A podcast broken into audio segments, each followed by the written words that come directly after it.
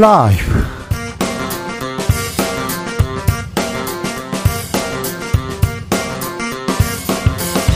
(2023년 8월 8일) 화요일입니다. 안녕하십니까, 주진우입니다. 압도적 무능이다. 잼버리 파행을 두고 여야는 연일 책임 공방 미루고 있습니다.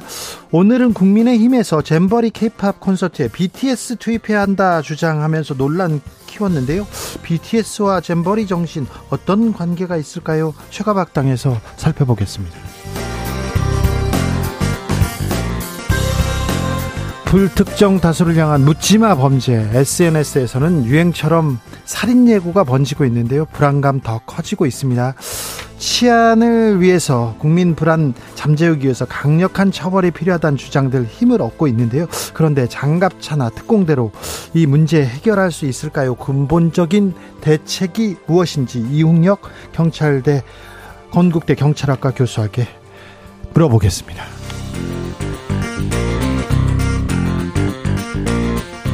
태풍 카눈이 모레 한반도를 관통할 것으로 전망됩니다. 장맛비의 수해 복구도 아직 마무리하지 못했는데요. 태풍 북상하면서 긴장감 커집니다. 전문가와 함께 대비책 점검해 보겠습니다. 나비처럼 날아 벌처럼 쏜다. 여기는 주진우 라이브입니다.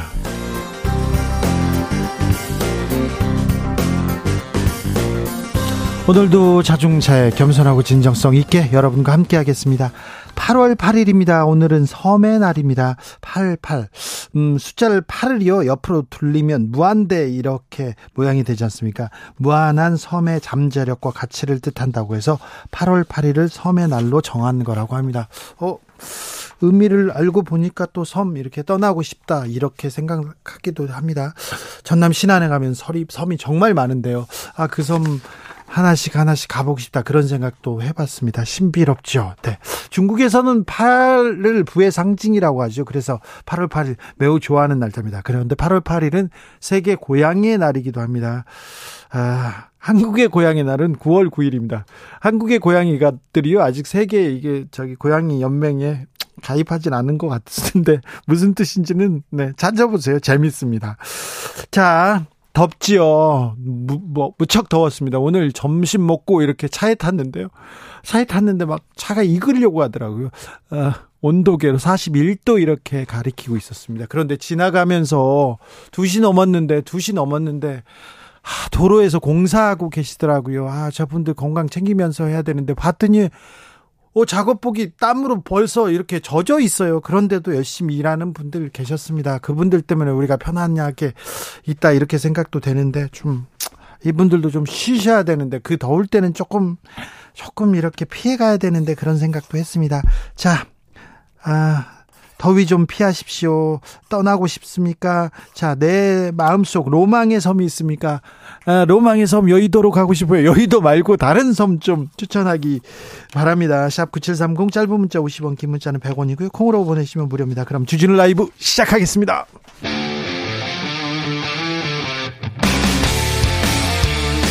탐사보도 외길 인생 20년. 주 기자가 제일 싫어하는 것은?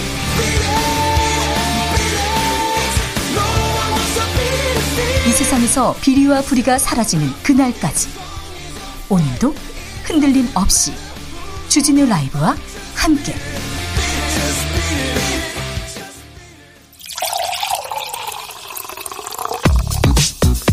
진짜 중요한 뉴스만 쭉 뽑아냈습니다. 주스 정상근 기자, 어서 오세요. 안녕하십니까. 태풍 카눈이 한반도를 수직으로 관통할 가능성이 매우 높습니다. 9일, 10일이 고비입니다. 네, 6호 태풍 카눈이 한반도를 관통할 수 있다는 예보가 현실화되고 있습니다. 현재까지 예보에 따르면 내일 모레 이 경남 남해안에 착륙한 뒤 한반도 내륙을 관통할 것으로 예상됩니다. 태풍은 여전히 강의 등급을 갖고 있고요.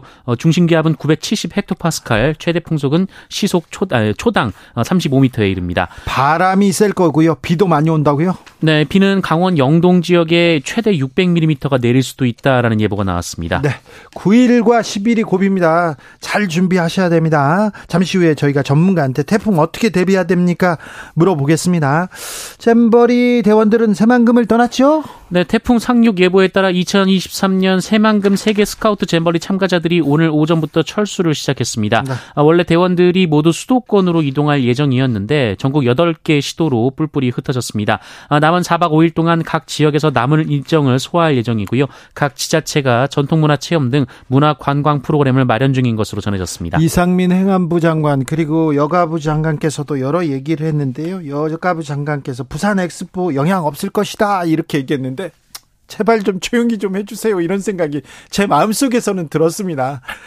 자, 잼버리 시작은 좀 엉망이었어요. 사실 진창이었어요. 그런데 마지막에 우리 국민이 저력을 보여주셔가지고 마지막에 이 잼버리 손님들 잘 대접하고 잘 보내서 유종의 미를 거뒀으면 합니다. 우리가 손님 잘 대접하고 이렇게 정이 있잖아요. 잘 하리라고 믿습니다. K-팝 콘서트 어떻게 하냐, 이게 BTS 불러와라 이런 얘기가 오늘은 또 화제였어요. 네, 문화체육관광부는 잼버리 대원들을 위한 K-팝 콘서트가 오는 11일 오후 7시 서울 상암동 월드컵 경기장에서 치러진다고 발표했습니다.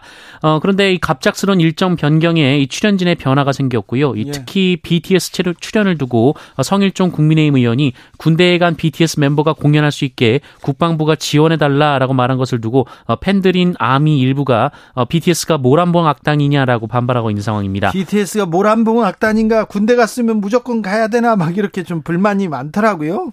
네, 예정에 없던 유진스도 이번 콘서트에 출연하기로 했는데요. 원래 KBS 뮤직뱅크에 출연할 예정이었는데 이 뮤직뱅크는 결방이 됩니다. 한편 대원들이 전국에 분산된 상황이어서 이들이 콘서트를 보려면 한 번에 서울에 집결해야 하는 상황이어서요. 네. 교통 혼잡에 대한 우려도 나오고 있습니다. 마지막까지 무사히 좀 잘 끝나야 될 텐데 걱정입니다. 좀 잘 좀 이렇게 처리했으면, 네, 대책을 세웠으면 하는 생각도 합니다. 온라인 살인 예고 계속됩니다. 공무집행 방해도 적용됐습니다. 네, 대전경찰청은 유튜브 댓글창에 살인 예고 글을 남긴 혐의로 20대 남성을 체포하고 협박과 함께 처음으로 위계에 의한 공무집행 방해 혐의를 추가 적용했습니다. 네. 이 남성은 지난 6일 오후 10시쯤 한 방송사 유튜브 채널에 실시간 댓글창에 흉기살인 예고 글을 올렸는데요. 신고를 접수한 경찰은 대전역 주변에 기동대와 특공대를 배치하는 한편 추적 수사를 통해서 7일 오전 이 남성을 검거했습니다. 경찰 측은 공무집행 방해죄 형사처벌뿐 아니라 손해배상 청구 등도 적극 검토할 것이라고 밝혔습니다. 네. 한편 오늘 오전 9시까지 이 살인 예고글 작성자는 모두 67명이 검거됐고요. 네. 이 중에 절반 이상인 34명이 청소년이었습니다. 형사처벌뿐만 아니라 손해배상 청구 적극 검토하고 있습니다. 그러니까 감옥에 갈 수도 있고요. 벌금도 엄청 낼 수도 있습니다. 살인 예고 글을 올린 30대 남성이 있습니다. 8초 만에 삭제했습니다. 하지만 이 남성 구속됐습니다. 그 이후에 손해배상 청구도 할 수 있다. 이렇게 아셔야 됩니다.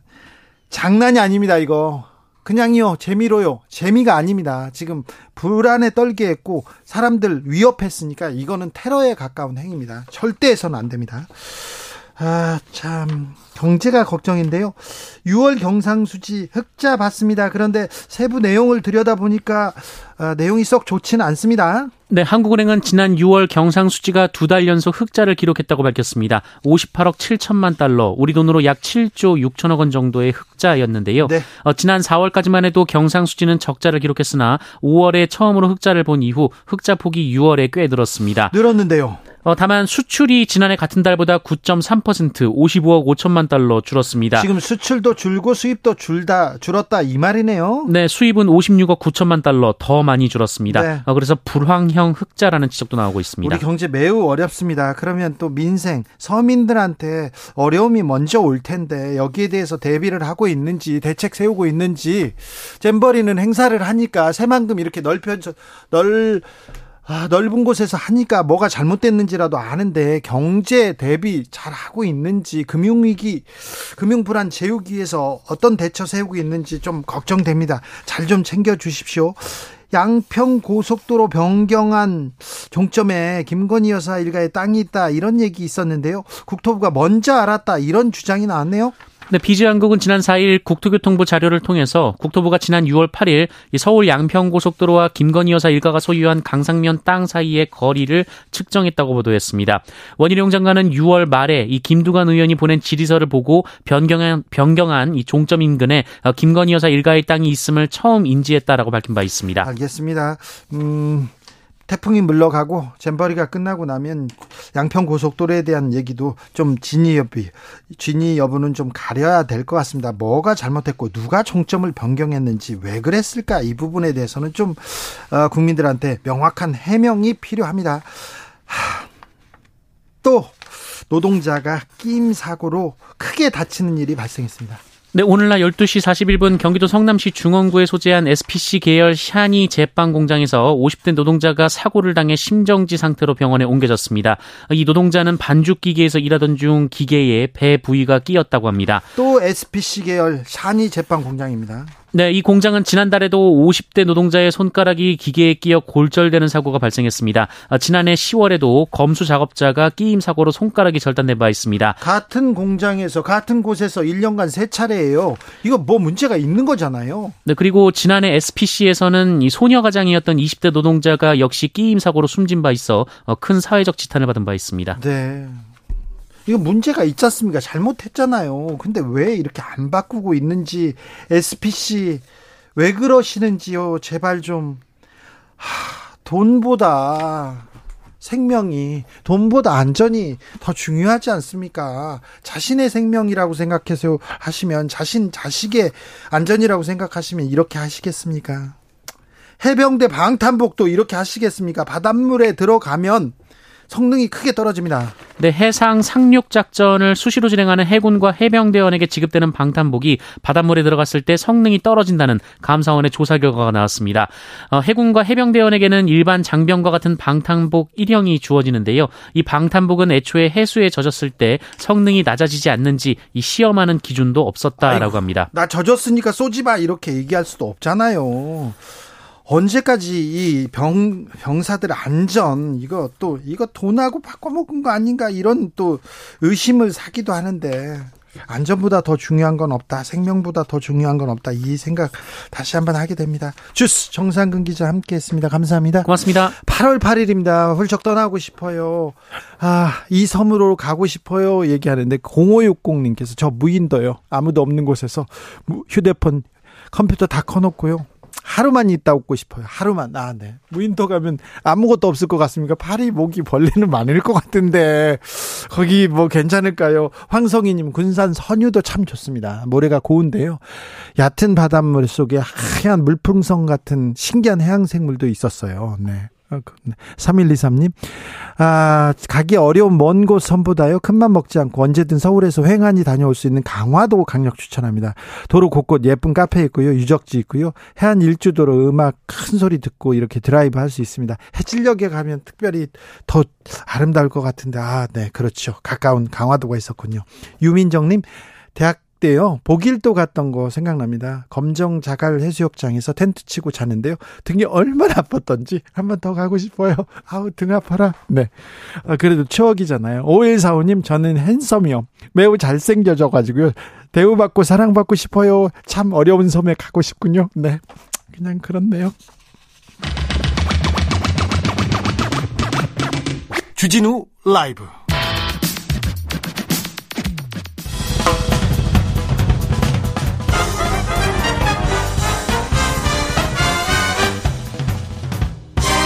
훅 인터뷰.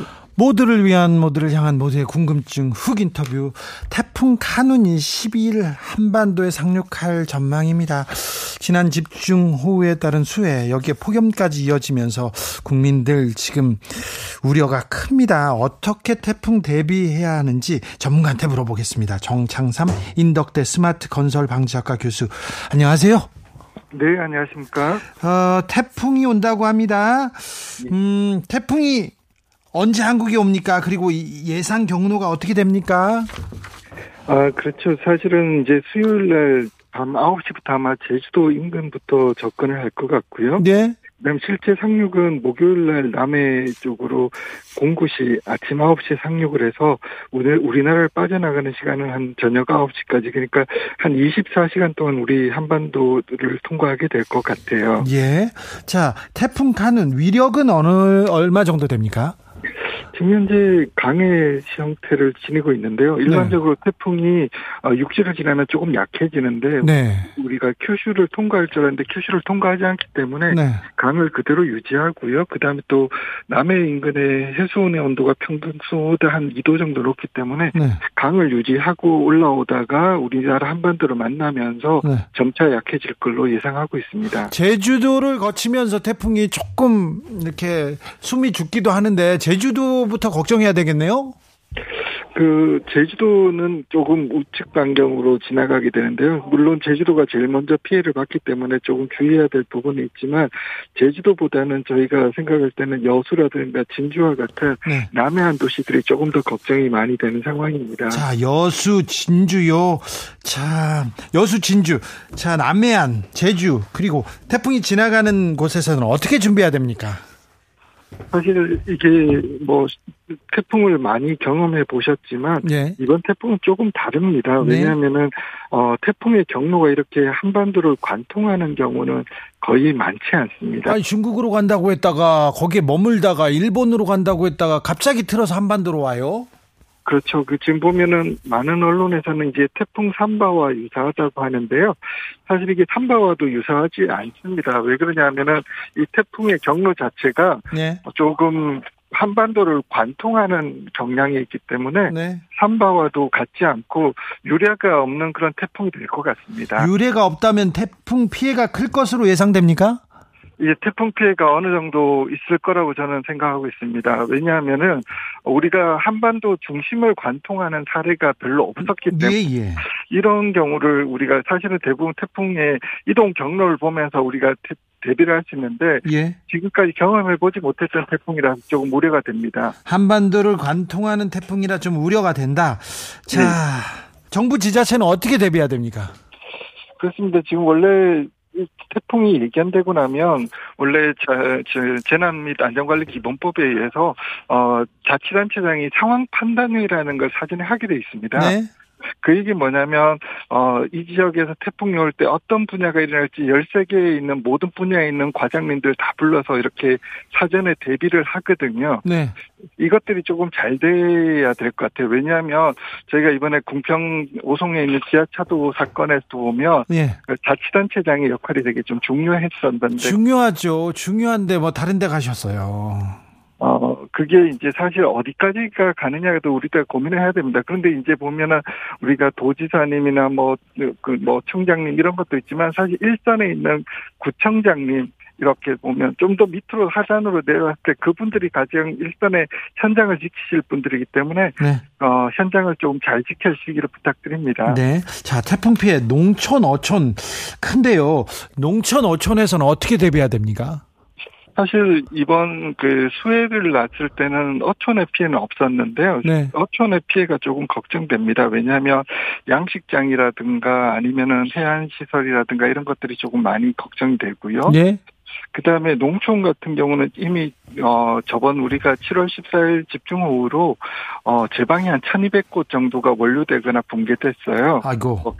그런 제방이나 이런 농경지 원료에 대한 피해. 예. 그다음 태풍이기 때문에 아마 빠른 시간 하루 24시간에 한반도를 통과하기 때문에 바람이 아주 강할 겁니다. 그래서 네. 국가라든가 비닐하우스 피해 같은 것들 네. 그리고 도시에서는 이제 부산 같은 데들 이제 고층 빌딩이 있는 지역에서의 빌딩풍에 의한 피해라든가 감전이라든가 간판에 떨어진 이런 것들을 조금 주의하셔야 될 것 같고 도심에서 내수 침수도 급하게 일어날 가능성이 있습니다. 그래서 주의하셔야 될 것 같습니다. 알겠습니다. 빌딩풍 얘기하셨는데요. 예. 그럼 고층 아파트에 있는 사람들은 다른 데로 피난을 가야 됩니까? 아니면 집 밖에 나가지 말아야 됩니까? 그리고 빌딩풍 분다고 했는데 그럼 빌딩 사이에는 태풍 때는 밖에 나가면 안 됩니까? 사실 빌딩풍에서 제일 위험한 구간이 빌딩과 빌딩 사이 인도 부분이 조금 위험합니다. 아, 인도예요? 예, 왜 그러냐면 그 사이가 강하게 바람이 불면서 예. 간판이라든가 나뭇가지라든가 이런 것들이 날아다니면서 피해를 입을 수가 있거든요. 예. 그래서 제일 중요한 거는 이제 태풍이 진입할 때는 예. 절대로 그 빌딩 사이에서는 이동을 자제하시는 게 좋을 것 같고요. 태풍이 불 때는 태풍이 지나갈 때는 이동을 자제하는 게 좋다 이렇게 생각하고 있으면 되네요. 그렇습니다. 왜냐하면은 본인이 이제 예를 들어서 태풍 부산을 지나갈 때는 아침 9시 정도 될 거거든요. 예. 그래서 9시부터 한 오전 12시까지는 네. 지역에 있는 주민들이 특히 주의를 하시고요. 예. 시간대별로 태풍의 이동 경로에 따라서 조금 특별히 더 주의를 하셔야 되고 이동을 자제하시는 게 중요합니다. 알겠습니다. 고층 아파트에 사는 사람들 특별히 이동하거나 어디 피해가 있을 필요는 없고요.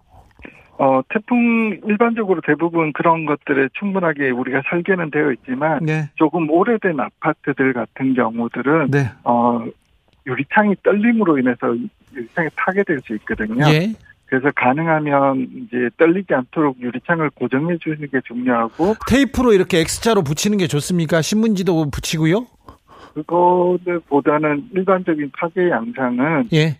창문의 흔들림으로 일어나기 때문에 네. 창틀 자체가 흔들리지 않도록 고정해 주는 게 훨씬 더 효과가 있고요. 아 예예. 예, 그 사실 X자로 붙이거나 신문지를 붙이더라도 유리창은 파괴될 수 있기 때문에 네. 그런 진동에 의한 파괴들을 조금 더 주의해 주셔야 될 것 같습니다. 네, 태풍 흰남노 왔을 때 포항 지하 주차장 침수 사고 있었잖아요. 예. 침수 사고도 잘 대비해야 될 것 같습니다. 그렇습니다. 이번에 사실은 포항에 저희 흰남노 때 지하 주차장 침수 사건이랑 그다음에 사실 이번에 공평 제2지하철 사건은 어떻게 보면 원칙적으로는 비슷한 안타깝습니다. 왜 그러냐면 하천의 물이 범람을 통해 가지고 하천 주변에 있는 지하 공간을 채워 넣는 사건이거든요. 네. 그래서 이런 경우는 하천 주변에 범람이 예상되는 구간에 주변에 있는 지하 공간에 대해서는 네. 모두가 좀 주의를 하셔야 될 것 같습니다. 알겠습니다. 태풍이 지나갔어요. 지나가도 대비를 좀 조심해야 될 것 부분이 있습니까? 예, 많은 분들이 이제 태풍이 소멸했다라고 표현을 하시는데요. 사실 태풍이 소멸하지는 않고요. 태풍이 약해지거든요. 예.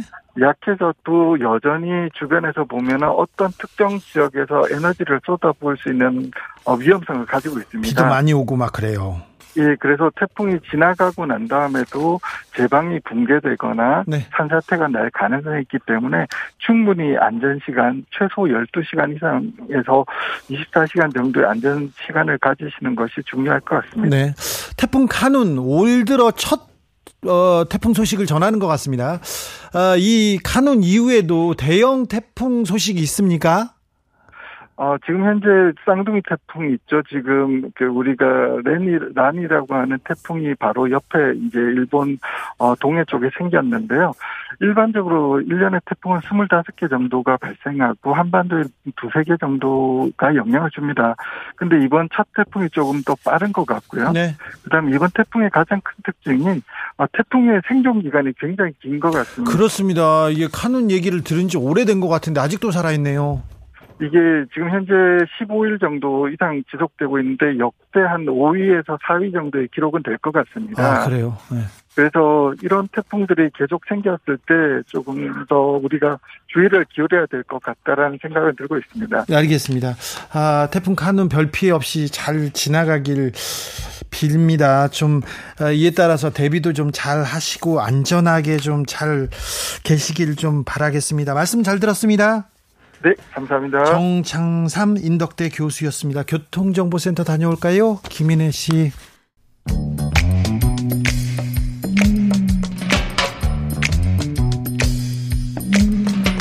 오늘의 정치권 상황 깔끔하게 정리해드립니다. 여당 야당 크로스 최가박과 함께 최가박당. 여야 최고의 파트너 두 분 모셨습니다. 최영두 국민의힘 의원 어서 오세요. 네, 안녕하십니까. 박성준 더불어민주당 의원. 네, 안녕하세요. 아유, 덥죠? 예, 덥습니다. 속보 말씀드립니다. 태풍 위기경보 최고 단계 심각 단계로 격상했습니다. 중대본에서 3단계로 격상했다는 거 알려드립니다. 아유, 태풍 오네요. 걱정됩니다. 최영두 의원님은 태풍 올 때마다 걱정이 많습니다. 정말 걱정이 많습니다. 누구나 태풍이 지금 남해안으로 상륙하고 지금 현재는 통영 쪽으로 지금 관통한 걸로 되어 있습니다. 네. 통영이면은 우리보다는 남해안쪽으로 보자면은 중간점에 해당하고 네네. 그런데 한반도 중간을 수직으로 지금 관통한다 이런 얘기 있어요. 걱정이 많습니다. 정말 총 지금 저 비상을 걸고 네. 다 대비를 하고 지금 우리 땅에서도 그렇고 뭐 민주당도 마찬가지지만 지방자치단체나 예. 또 중앙정부나 모두 총 비상대기 상태 같습니다. 비상대비입니다. 좀 잘 대비해서 안전하게 이렇게 태풍 잘 보내야 되는데요. 수해 때도 그렇고요. 이번 잼버리 때도 그렇고 지자체, 정부 아이고 이거 뭘 하고 있나 걱정하는 사람들 국민 불안이 좀 커졌어요. 네. 재난 재해를 대비하고 국민의 생명과 안전을 하는 것이 국가의 제일 책무이시죠. 예. 근데 지금 폭우 대비도 제대로 안 돼서 수많은 사상자가 더 발생했고요. 또 폭염도 마찬가지로 와서 많은 분들이 고통을 겪고 있는 거고 지금 태풍이 밀려드는 거 아니겠습니까? 목요일이면 이제 한반도로 완전히 이제 상륙하게 되는 건데 네. 지금 정부에서 하나하나 꼼꼼하게 준비해서 대응 태수 위주 안전관리 상태 점검해야 될 것 같습니다. 예.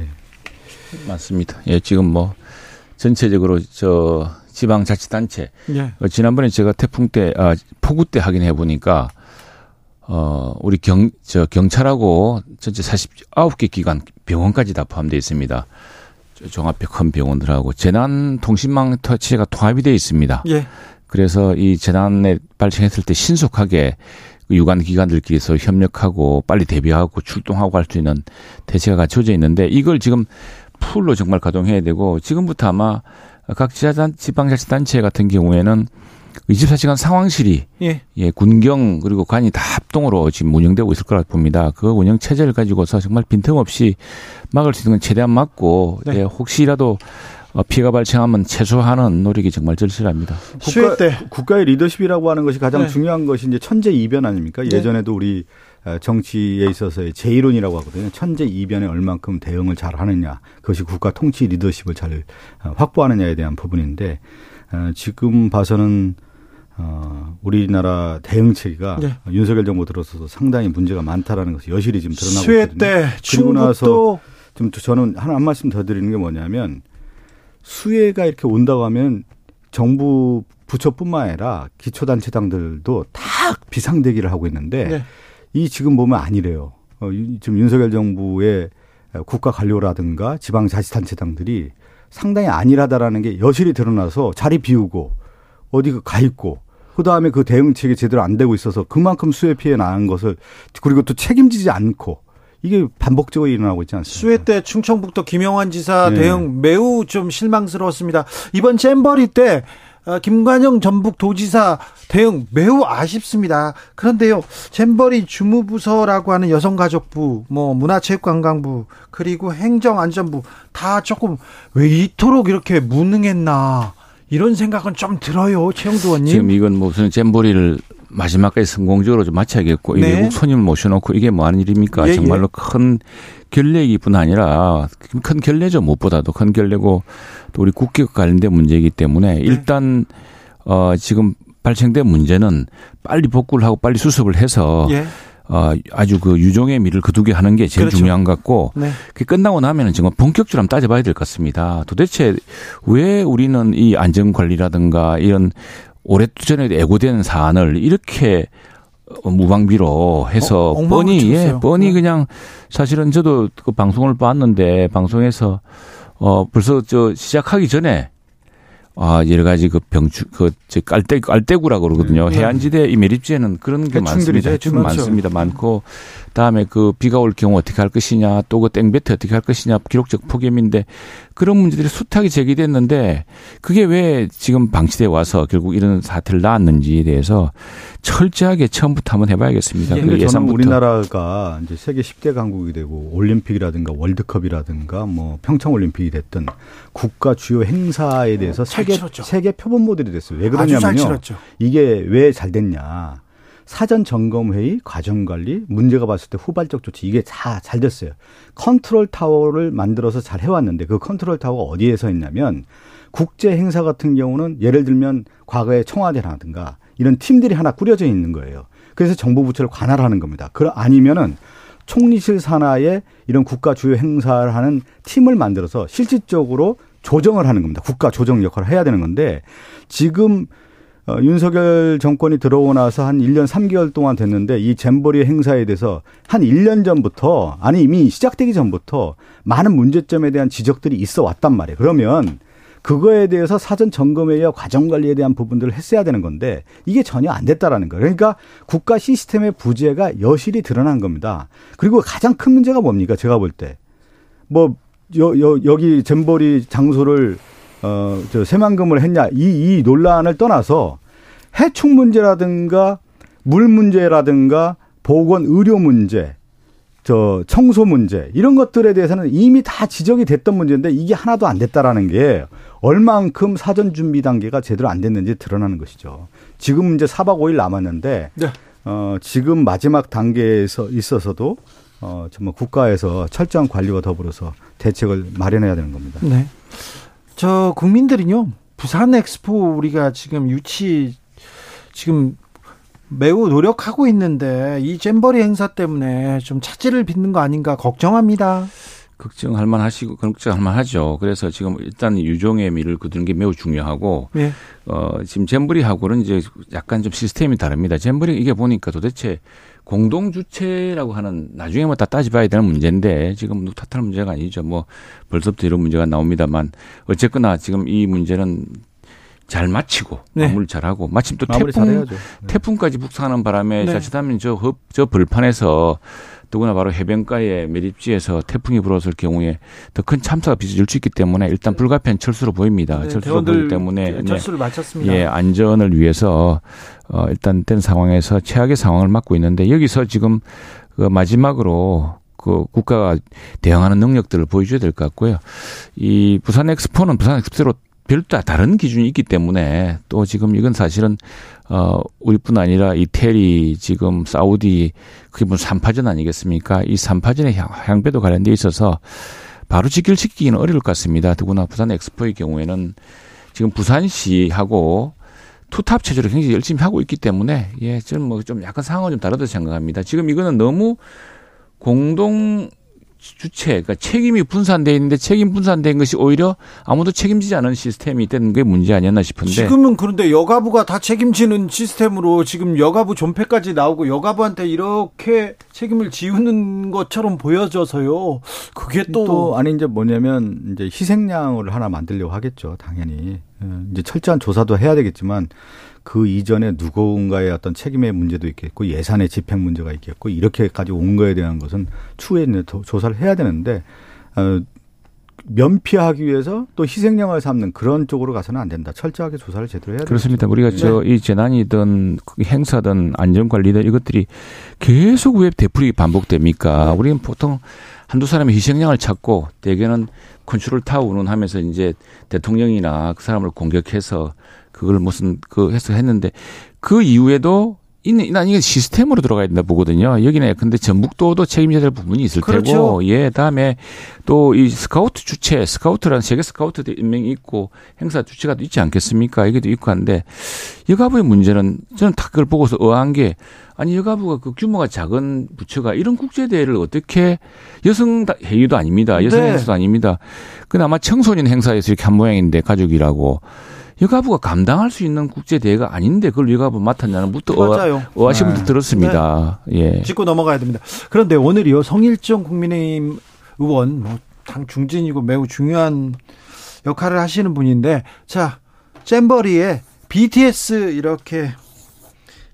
공연 열게 하자 이렇게 얘기했는데 이 제안은 어떻게 보십니까? 최영두 의원님. 원래 지금 아마 잼버리에서 이번에 굉장히 기록적으로 많은 사업자 참석하지 않았습니까?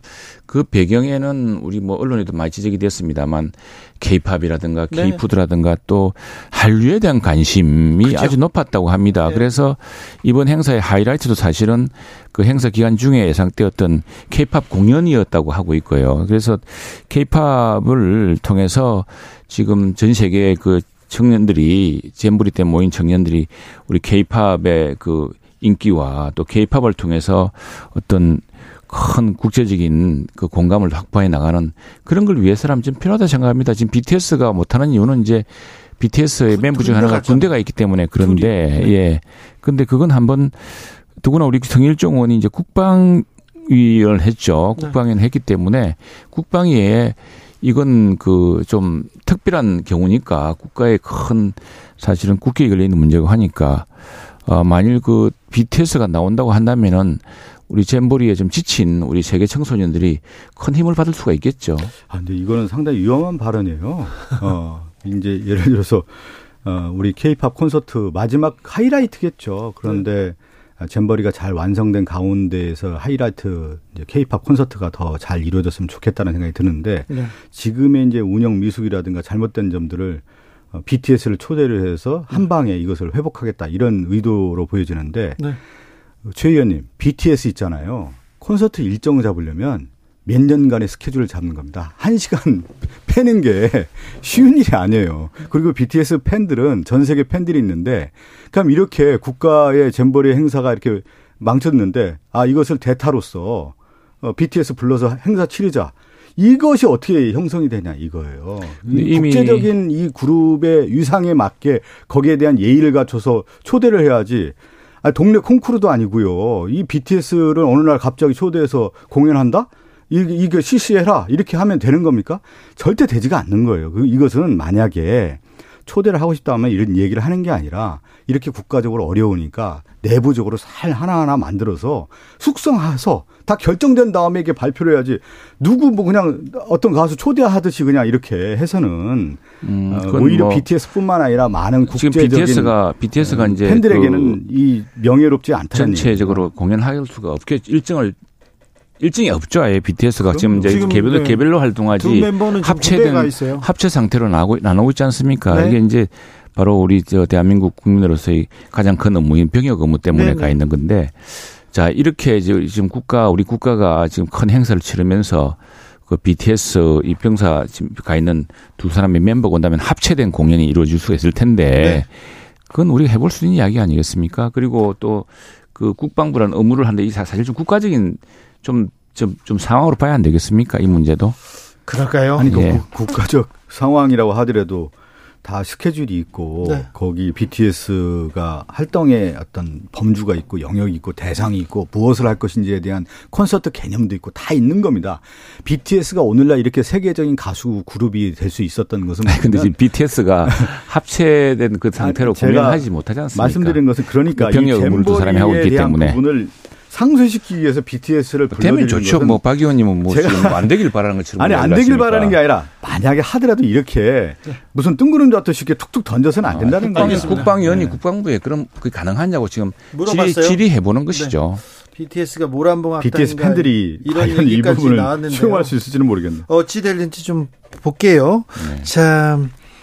신평 변호사가요. 신당 창당설에 대해서 대통령이 고민하고 있다. 이런 얘기를 들었다. 이런 얘기를 했습니다. 그런데 국민의힘 살생부까지 국민의힘에서 총선 위기설이 돕니까? 하태경 의원은 그것은 사실이다. 이렇게 얘기했습니다. 최영두 의원님. 선거가 되면 이런저런 정말 밑도 끝도 없는 이야기가 돌고 뭐 그렇긴 해요. 검사 공천설이니 또 뭐 우리 박 의원님도 나 놀리듯이 가끔씩 그런 이야기하고 하는데 그게 그런데 아니 뭐 검사가 뭐 하니 그건 내 이야기했지 않습니까? 지난번에 어느 현수막 보니까 민주당 쪽 현수막 보니까 무슨 뭐 이 검사 독재한다고 하는데 아니 실제로 그 정권 초기 1년 동안 구속영장 발부하고 수사하고 압수수색한 건수를 치면은 윤석열 정부 들어와서 1년은 문재인 정부의 3분의 1, 4분의 1도 안 될 겁니다. 근데 그런 걸 가지고 무슨 검사 독재니 뭐니라고 하는데 좀 이렇게 말 만들기 좋아하고 또 뭐 이런 호사가들의 이런 또 그리고 또 뭘 그걸 통해서 좀 약간 이관계도 쓰고 그러는 것 같은데 그렇지 않다고 보고요. 뭐 명단을 봤어요. 보니까 그냥 누구나 그동안 언론에 났던 걸 쫙 모아서 했던 것 같고 지금 그런 걸 당해서 그렇게 하지 않죠. 하면은 여러 가지 지금 우리가 지금 당협 감사 같은 걸 하거든요. 당원협의회가 조직이 정상적으로 굴러가고 있는지 정상적으로 운영되고 있는지 그리고 그 지역에서 시민들하고 유권자들하고 잘 지금 소통이 되고 있는지 이런 것들을 다 보고 나서 이제 결정할 문제고 또 공천 기준이 있으니까 그게 할 문제지 지금 사람들이 좀 그 궁금해할 점이 되니까 괜히 명단 돌리고 명단하고 하는데 그 전혀 공식적인 것도 아니고 근거 없는 이야기라고 생각합니다. 이제 한국 정치에서 이제 공통적인 특징 중에 하나가 뭐냐면 이제 권력을 창출하고 나서 집권한 이후에 그 대통령과 그 주변은 그 대통령 중심의 정당을 만들려고 하는 시도들이 늘 있어 왔습니다. 근데 그것이 이제 성공하기 위한 필요 충분 조건이라는 건 뭐냐면 과거의 YS나 DJ는 기존의 자기의 정치 세력들이 있었고요. 네. 그것을 지지해 줄 수 있는 기반이 있었기 때문에 충분히 가능했는데 삼김 정치 이후에 그것이 상당히 어려운 점은 뭐냐면 개인의 정치적 리더십으로 국민의 지지를 받기에는 상당히 어려웠던 거예요. 그렇기 때문에 이제 성공하기 좀 어려운 거고 만약에 이제 윤석열 정권에서 새로운 정당을 창당하기 위해서는 두 가지 조건이 충분히 돼야 되는 것이죠. 하나가 뭐냐면 윤석열 대통령의 성공과 업적에 기반했을 때 이것이 가능하다라고 하는 것이죠. 그렇지 않은 경우에는 실질적으로 실행 단계도 어렵다라는 거고 또 하나는 그 주변에 있는 정치 세력이 그것을 뒷받침해 줄 수 있는 세력화가 형성이 돼야 된다는 거예요. 그러니까 윤석열 대통령의 개인 리더십에 의한 업적과 성공이라고 하는 부분과 그 주변 세력의 탄탄한 정치 세력의 입지가 있을 경우에 이제 가능한 건데 지금 이제 신평 변호사는 그렇게 해석이 되는 것이죠. 하나가 뭐냐면 검사들의 집단화에 의해서 정당 창당의 세력으로 가능할 것이다라고 이제 예측을 하는 건데 그러면 정치는 작용과 반작용이 있다는 말이에요. 윤석열 대통령은 기존의 정치권의 인사가 아닌 홀로 검사 출신에 의해서 이 정치권으로 들어와서 대통령이 됐단 말이에요. 그러니까 자기 정치 세력은 이제 없는 거라고 볼 수가 있기 때문에 자기 정치 세력을 구축하는 데 있어서의 다음 총선을 바라보고 이 총선은 어떤 의미가 있냐면 퇴임 이후까지 생각을 하는 거예요. 모든 대통령은. 그런데요. 그래서 그 세력을 만들고자 하는 시도가 있는 것이죠. 국민의힘이 예. 민주당에서 얘기하지 않습니까? 국민의힘 용산 눈치만 본다. 이미 대통령 눈치만 보고 있다. 국민의힘을 완벽하게 장악한 대통령이. 그렇지 않습니다. 않습니까? 그건 뭐냐면 우리나라 한국 정치에서 가장 큰 특징은 뭐냐면 정당을 구분할 때 대통령이 있는 정당과 대통령이 될 수 있는 정당. 이 두 가지로 나누고 또 하나가 뭐냐면 공천권을 행사했느냐 안 했냐를 가지고 따져요. 공천권을 한번 행사하고 나면은 그 이후에 있는 정치인들이 그 대통령을 따르지를 않아요. 그거를 아마 이제 윤석열 대통령도 생각할 수가 있겠죠. 지금은 공천권이 아마 남아 있기 때문에 국민의힘에 있는 의원들이 조아리고 엎드리고 굴복하는 모습으로서 윤 대통령을 따르지만 총선 이후에 공천권 행사된 이후에는 다음 대통령으로 넘어가기 때문에 윤 대통령 입장에 자기 정치 세력이 없기 때문에 이 부분을 걱정할 수 있는 것이죠. 최영두님. 한국 정치의 특징입니다. 이거는.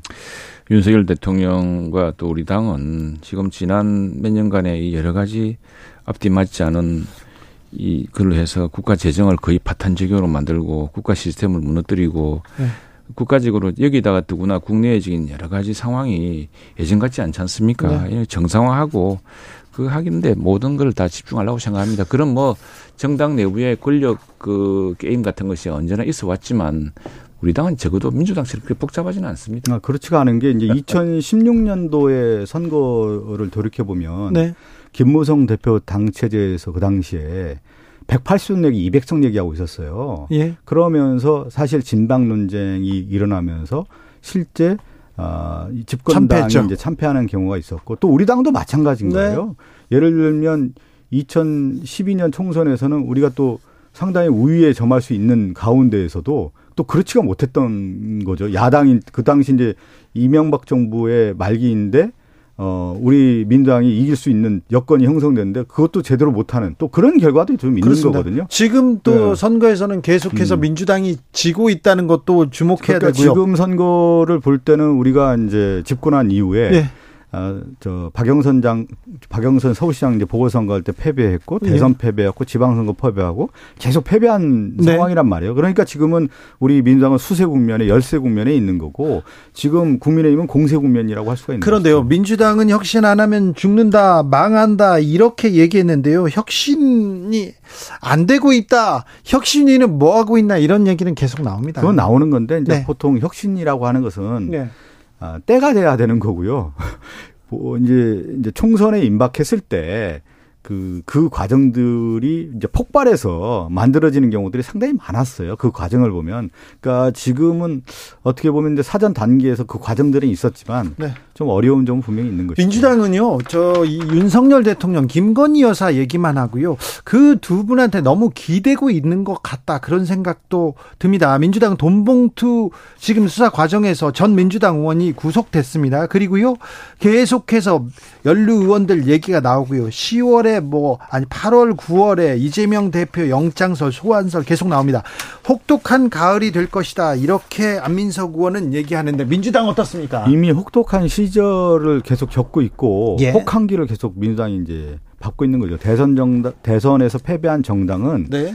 혹한기의 연속이거든요. 네. 그것을 이제 터닝 포인트를 언제 잡느냐의 부분인데 네. 지금 윤석열 정권 이제 검찰의 수사가 분명히 이어지는 거고 이어질 것 같아요. 계속 이어지고 있는 네. 거 아니겠습니까? 예. 그러면서 검찰의 어떤 수사가 완성되지도 않은 상태에서 언론 플레이를 통해서 그 수사의 피의 사실을 공표하고 계속 보도됩니다. 그것을 또 언론에서 보도하고 그 민주당에 있는 의원들이 부패했다라고 하는 모습을 덧씌우고 그런 과정들을 통해서 민주당의 와해 작전으로 지금 들어갔다고 좀 볼 수가 있는 거거든요, 지금요. 네. 그리고 결국은 이제 이재명 당대표에 대한 사법 리스크를 계속 조장해왔던 거 아닙니까? 처음에 어떻게 됐습니까? 대장동 갔다가 무슨 백현동 갔다가 성남 FC 갔다가 그다음에 쌍방울 변호사비 대납 사건 갔다가 지금 뭐예요? 쌍방울 무슨 대북 대납 비용? 대북 송금 대납 비용이라고 지금 해서 지금 재판까지 오게 된거 아닙니까? 그리고 다시 백현동 가고. 다시 또 백현동 가고. 지금 보면은 사이클이 있는 거 아니겠습니까? 그래서 지금까지 보통 사정정국이라고 했을 경우에 6개월에서 1년 안에 승부 걸고 보통 6개월 안에 수사 마무리한 다음에 마지막 이렇게 이제 하는 것이 그동안의 우리나라 한국 정치의 대통령들의 집권당의 모습이었죠. 그런데 지금 윤석열 정권은 들어와서 국정이 없는 거예요. 국정이 없다 보니까 지금 폭염, 폭우 이런 모든 대책이 미비하고 수사만 이행되다 보니까 모든 관료들이 지금 손을 놓고 있는 국정이 지금 공백되고 있는 상태가 지금 이어지고 있다. 이렇게 볼 수가 있는 것이죠. 그건 지금 네. 그래서 결과적으로 봉착한 게 혁신한다는 사람이 지금 혁신 위에 등장시킨 사람이 민주당을 폭망시키게 생겼지 않습니까 지금. 무슨 김은경 혁신위원장인가 이분이 처음부터 윤리정당 이야기하더니 본인부터 윤리혁신과 거리가 멀었잖아요. 남은 수명에 비례 투표권 부여가 합리적이라는 황당한 발언하다가 이 폐륜과 반민주 논란을 자초했고 연봉 3억 원을 남들은 다 물날 때 자기는 끝까지 자리 지키면서 연봉 3억 원을 꼬박꼬박 챙겨놓고 윤석열 밑에서 치우고는 하고 또 낯뜨거운 가족사까지 등장하지 않았습니까? 이게 이제 지금 민주당이 다 알지 않습니까? 이재명의 민주당 혁신조의 애고된 바탕이다 이렇게 이야기하지 않습니까? 자, 민주당이 대선에 졌으면 우선에 대선에 쳤던 1번 책임자는 후보입니다. 후보고 네. 그렇다면 후보는 좀 물러나 있고 민주당 스스로가 혁신하고 해야 되는데 아니 패작이 들어와서 자기가 당대표가 되겠다고 그렇게 무리를 하고 저 총선에 출마하고 그래서 그것 때문에 지방선거가 민주당이 대패를 하지 않았습니까? 그리고 왜 이재명 대표가 그렇게 했습니까? 이재명 대표 수사가 안 되는 이유는 이재명 대표가 우선에 대선 후보가 되면서 대통령 선거 기간 수사가 진행되기 어렵습니다. 다음에 두 번째 또 국회의원이 득대해버리지 않습니까? 그러면서 이제 방탄 특권을 몽땅 이용해서 당 전체를 동원체제로 만들어버렸으니 어떻게 수사가 되겠습니까? 그러니까 이 수사가 매듭을 못 짓고 계속 맴돌고 있는 것인데 민주당이 이제 혁신이는 한계가 이제 너무 눈앞에 딱 다 드러났고 곧 활동도 마무리된다 하겠지만 민주당 스스로가 알지 않습니까? 민주당의 위기는 바로 당대표의 사법 리스크 위기였고 그 문제를 당대표가 깨끗하게 처음부터 정리한다고 했으면은 다른 문제인데 지금 그걸 다 아는 걸 가지고서 갑자기 또 다른 이야기를 한다는 것 거기다가 지금 재난까지도 다 이런데 또 동원해서 정권 공격을 한다는 것은 좀 지나치다 생각합니다. 광복절 특사에 대해서는 또 어떻게 예상하고 계시는지요? 광복절 특사는 대통령의 이제 고유 권한 아니겠습니까? 그런데 지금 누가 또 얘기 나오나요? 네, 얘기가 많이 나오더라고요. 국정농단 관련된 당사자들 네. 다 풀어주는 겁니까? 김태우 전 구청장 얘기도 나오고요. 그리고 기업인들도 네. 여럿 이렇게 포함되는 것 같습니다. 네. 최영두 의원님. 광복절 특사는 영화도 될 만큼 그래서 일부러 탈옥에 성공한 사람이 특사를 바라고 다시 감옥에 들어간다는 이야기도 있지 않습니까? 근데 특사를 보면 이제 특별 사면 아닙니까? 그 특별 사면을 했을 경우에 사면이라는 것은 국민화합 측면이 상당히 강했거든요. 근데 국민화합에 저해되는 사면을 하는 경우도 많았습니다. 그래서 국민들의 저항에 부딪히는 경우도 있는데 과연 이번에 8.15 광복절 특사에서 네. 국민 저항 특사인지 네. 국민 화합 특사인지는 지켜봐야 되겠죠. 특사에 대해서 가장 부정적인 그 시각을 갖고 있던 사람 중에 한 명이 윤석열 검사였는데 대통령 와서는 사면권 굉장히 적극적으로 쓰고 있는데 이게 국민에게는 어떻게 비춰질지 좀 주목해 보겠습니다. 사면권은 국민 통합을 위해서 적절하게 행사될 거라고 봅니다. 또 법무부가 잘 분류를 하고요. 해서 될 겁니다. 네. 권력이 있는 자에게 사면해주고 돈 있는 자에게 사면해주는 최영두, 박성준 두 분 감사합니다. 그 민주당 득점 그렇게 하지 않을까.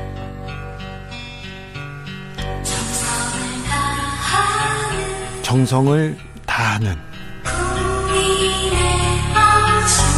국민의 방송 KBS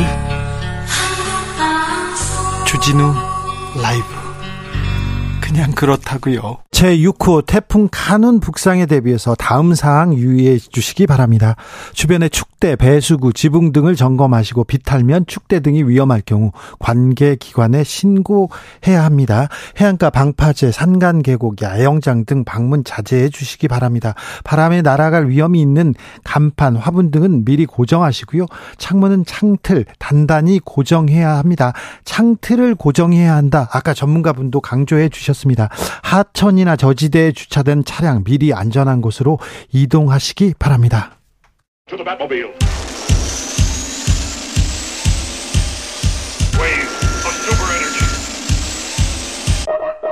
주 기자의 1분. 여성 근로자의 급여는 남성의 60% 수준입니다. 연평균 2천만 원 정도 덜 받는다. 이렇게 통계가 나왔습니다. 여가부 장관을 지낸 더불어민주당 진선미 의원이 국세청으로부터 받은 자료를 이렇게 분석했는데요. 지난 2021년 기준 1인당 평균 급여는 남성이 4,884만 원, 이에 비해서 여성은 2,942만 원으로 집계됐습니다. 여성의 급여는 남성의 60.2%에 불과했습니다. 우리나라 지난 96년 경제협력개발기구 OECD에 가입한 이후에 27년째 성별 임금 격차 부동의 1위를 지키고 있습니다. 한 번도 1위를 내준 적이 없습니다. 세계경제포럼이 발표하는 성격차 순위에서도 우리나라는 105위 기록했습니다. 146개 나라 중에 105위. 부끄러운 수준입니다. 여성이 남성보다 적게 일하고 저임금 직종에 종사하면서 또 경력도 더 많이 단절됩니다. 대신 여성은 압도적으로 많은 가사 노동에 시달리고 있습니다. 가족을 위해 희생하는 미덕, 직장을 위해서 희생하는 미덕, 여성은 강요당하고 있습니다. 우리나라 사회에서 엄마는 거의 원더우먼이 되어야 합니다. 그런데 이상하게도 엄마들 모두 원더우먼 임무를 해낸다. 이게 저는 더 신기해 보입니다. 우리 정치권에서는 차별의 존재 자체를 부정합니다. 능력주의를 말하고 있습니다. 20대 남녀 갈라놓고요. 성별 불평등을 말합니다. 성별 때문이 아니라 불평등한 사회 이 자체가 현실인데도 말입니다. 여성 불평등 옛날 얘기라고요. 더 이상 구조적 성차별은 없다고요. 여성부가 역사적 기능을 이미 다해서 존재할 이유가 없다고요. 잼버리 파행이 여성가족부만의 문제라고요. 어떻게 공동조직위원장 이상민 장관, 박복균 장관은 보이지 않습니다. 어디 가셨습니까? 잼버리 책임을 물어서 여가부만 폐지될 것 같아서 걱정이 됩니다. 주 기자의 1분이었습니다.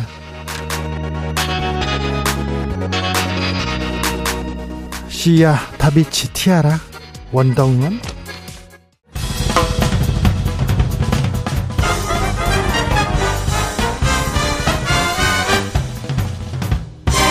훅 인터뷰.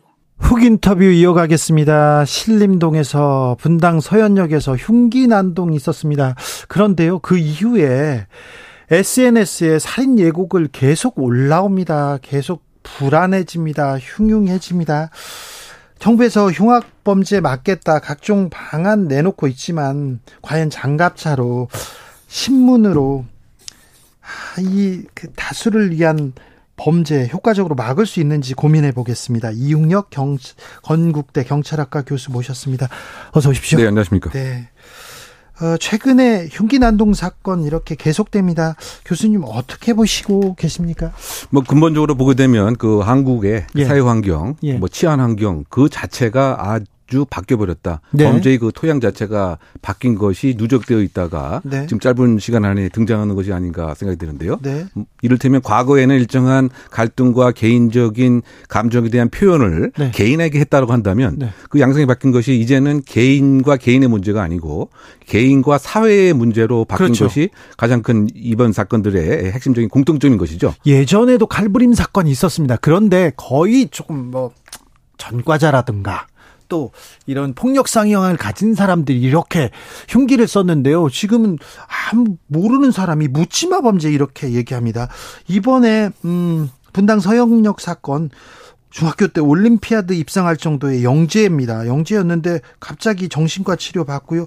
그리고 이렇게 피의식을 때문에 저질렀다. 이 서현역 사건은 어떻게 보고 계십니까? 그러니까 이 사람이 이 최 씨가 과연 이제 어떠한 그 생애 주기적 궤적을 거쳐왔느냐. 예? 이러한 그 사항들을 지금 그 유사한 이른바 그 무차별 범죄들을 다수를 대상으로 해서 네. 국가적 차원에서 일단 조사가 있어야 되는데 네. 그것이 없었다고 하는 점이 가장 큰 저는 문제라고 생각되고 예? 일단 이 사건에 국한돼서 보게 되면 지금 잠깐 설명하신 바와 같이 이른바 그 영재였고 올림픽 아드 대회에서 네. 수학에 있어서 입상을 할 정도로 상당히 이른바 네. 잘 나간다고 표현할까요? 뭔가 네. 그 만족스러운 생활을 했지만 그 목표 자체가 개인적으로는 아마 특목고를 가려고 했던 것이었는데 거기서 좌절하자. 그렇죠. 근데 형은 특목고를 또 간 것 같습니다. 예. 그리고 본인의 그 이야기에 의하면 형은 특목고를 갔는데 그 말을 그대로 옮기면 나는 시시한 일반고를 갔다. 예. 그래서 결국 또 자퇴를 하게 됐는데 예. 이 얘기를 강조하는 것은 우리가 그 생애 주기적 관점으로 이렇게 쭉 살펴봤을 때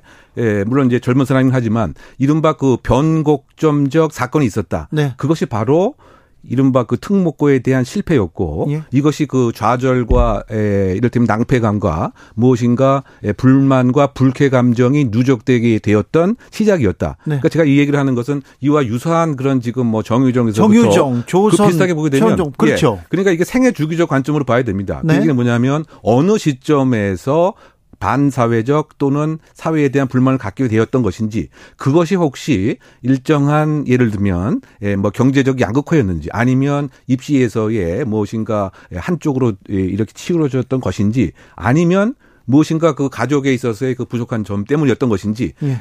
그래서 일정한 그 공통점을 찾게 되면 네. 그것을 메꾸는 작업이 바로 가장 효과적인 범죄 정책이고 형사 정책인 것이죠. 거기서 시작돼야 됩니다. 사회적 고립. 정유정, 조선, 최원종 다 사회적으로 고립됐습니다. 관계를 맺지 못합니다. 친구들과. 그리고 어디에도 속하지도 않고요. 이런 사람들, 은둔형 외톨이, 소극적 인간관계 이런 사람들 굉장히 위험하다. 여기부터 좀 지켜보고 우리 사회가 공동체가 뭘 할 건지 이렇게 조금 따져봐야 되는데 일단 정부에서는 강력 대응. 강력 대응하겠다. 물리력 적극 행사하겠다. 이런 얘기합니다. 무차별 강경 대응 얘기했는데 이게 근본적인 치유책이 될까? 이거 고민이 큽니다. 뭐 강경 대응의 뭐 대표적인 사례가 예. 그 주요 다중 시설 뭐 역 주변에 네. 뭐 장갑차를 배치한다든가 특공대 뭐 특공대를 한다든가 저는 불안해요. 그런데 과연 그 장갑차를 뭐 2개월, 3개월, 4개월, 1년 동안 계속 배출할 수 있는 것이지. 그렇죠. 그리고 장갑차 같은 경우 현실적으로 봤을 때 이 백화점 안에도 배출할 수 있는 것인지. 아, 그리고 흉기 들고 왔는데 장갑차에서 뭘 대포를 씁니까? 그러니까 결국은 이제 그 접근하는 방식이 상당히 그 단선적이 아닌가 생각이 되고. 예, 예. 정말 보장을 해주려면 네. 경찰이 예. 지역사회에서 어떻게 네트워크를 예. 필 수 있는 것인지. 네. 그 주민들의 그 고충이 무엇인지에 대한. 네. 소위 말해서 연결고리를 만들 수 있는 것인지. 인지 네. 이것에 대한 이제 패러다임이 바뀌어야 되는 거죠. 그렇죠. 바꿔 얘기하면 지금 현재는 112 신고만 수동적으로 받는 것에 지나지 않는 것인데 네. 사건 이면에 그 지역에서 어떠한 문제가 있고 예. 그것에 무엇인가 그 청년과 뭐 기타 이웃은 어떤 문제가 있는 것인지 네네. 이런 정보를 사전에 파악해서 예. 필요한 경우 지자체에 뭐 연결해 준다든가 예. 필요한 경우 정신보건기관의 서비스에 대한 안내를 한다든가 이와 같은 중간 역할을 경찰이 하는 즉 바꿔 얘기하면 이거 어떻게 본다면 이거 사회복지가 역할 같지만 네. 사실은 중요한 문제를 해결하는 문제지향적 경찰 활동입니다. 교수님 네. 이제 경찰과 이 구청 그 지자체가 조금 달라져야 될 것 같아요. 예전에는 조폭이나 아니면 우범자들 이렇게 관리 대상에다가 올려놓고 관리했지 않습니까? 이제는 좀 각도를 좀 넓혀야 될 것 같습니다. 그렇죠. 제가 지금 말씀하시는 건 이제 그 사전에 무엇인가를 할 수 있는 네. 하나의 그 백신 예. 예방 접종이. 결국은 지역사회하고 얼만큼 친화할 네. 수 있는 것이냐. 네. 그러다 보면 이제 그 소속감도 느끼게 되고 혹시 그 외톨이 그 청소년들도 네. 그래도 경찰과 일정한 관계를 맺음으로써 네. 사회적 연결고리의 그 역할도 할 수 있는 것이고요. 예. 그런데 이를테면 지금 그 처벌 중심으로만 가게 되면 네. 뭐 예를 들면 뭐 대표적으로 그 가석방 없는 종신형 제도 예. 이것에 대한 지금 많은 지금 정부 당국에서 의미를 두고 있는데 예. 제가 생각할 땐 이번 본질과는 상당히 좀 동떨어진 정책이 아닌가 이런 생각이 많이 듭니다. 그렇습니다. 첫째는 왜냐하면 일이 다 생기고 나서 네 처벌하면 뭐예요? 다 발생하고 나서 네. 국민이 지금 현재 바라는 것은 네. 안전하게 백화점도 가고 역도 가고 그렇죠. 콘서트도 보는 것이기 때문에 네. 사전에 그 무엇인가를 할 수 있는 네. 그런 대안을 이제 바라고 있는 것인데 네. 그것에 있어서 상당히 좀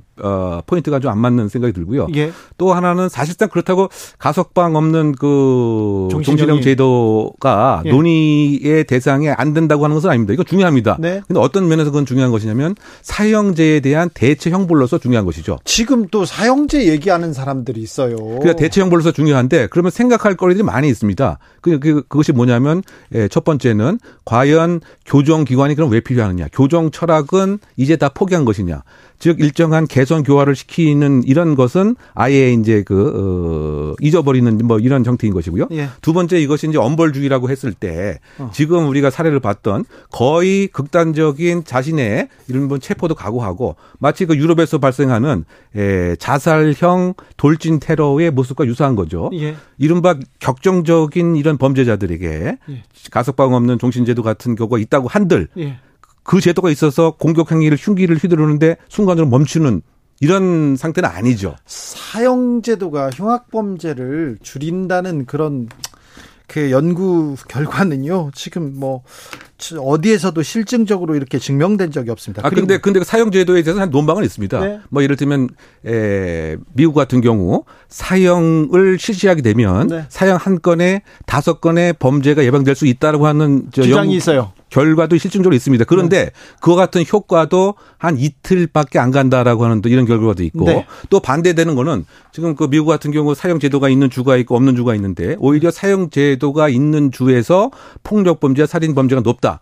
왜냐하면 국가가 폭력을 사용하기 때문에 시민들도 그것을 따라해서 이런 강력범죄가 생긴다. 그래서 결국은 사형제도에 관한 논란은 260년이나 된 것인데 계속되고 있어요. 네, 국내에서는 사실상 정확한 실증 결과가 아직 없기 때문에 네. 결론을 내기는 좀 어려운 상황입니다. 검색 강화하겠다 이 얘기는 어떻게 보십니까? 그 결국은 이제 뭐 일정한 그 위화 효과를 이제 발휘하겠다라고 한 그 뭐 취지이긴 합니다. 근데 네. 검문 검색이라고 하는 것이 이제 80년대에 이른바 그 집회 시위를 좀 떠오르게 하는 이제 뭐 네. 그런 것이기 때문에 저 많이 당했어요. 그러니까 그 규정을 보게 되면 좀 네. 수상하거나 네. 합리적인 뭐 행동을 안 하거나 제가 그렇게 수상하게 생겼습니까? 아 그럼 지금 뭐 그렇지 않은데 그 당시 시점에서는 글쎄요 그렇게 판단할 가능성도 없지 않아 있을 것도 같은데 아니 없지 않아 있다니요. 아니 그 시국의 어떤 사회 기준으로 봐서는 말이죠. 네. 그래서 제 그 얘기는 그렇다 본다면 이제 전반적인 감시 사회가 되는 그렇죠. 하나의 또 모습이 되기 때문에 이거는 또 그 선진 경찰에서는 아까 말씀드린 바와 같이 네. 서비스 기능 네. 그다음에 함께 문제를 해결하려고 하는 것 또 예. 범죄라고 하는 이 문제가 경찰 단독 으로 하는 것은 한계가 있습니다. 네. 이른바 그 치안제의 공동 생산. 네. 뭐 필요한 경우는 그 정부 전체적으로 관심을 가져야 되는 것이고 네, 네. 이것은 어떤 면에서 보게 되면 국정 운영 그 책임자가 네. 정책의 중요한 우선 어젠다로 끌어올려야 그렇죠. 근본적인 해결이 가능한 방향이 되지 않을까 생각합니다. 맞습니다. 아유, 저 정책 담당자들이 교수님 얘기 좀 잘 들었으면 좋겠다 이런 생각이 조금 듭니다. 그런데요, 저 더 걱정인 게요.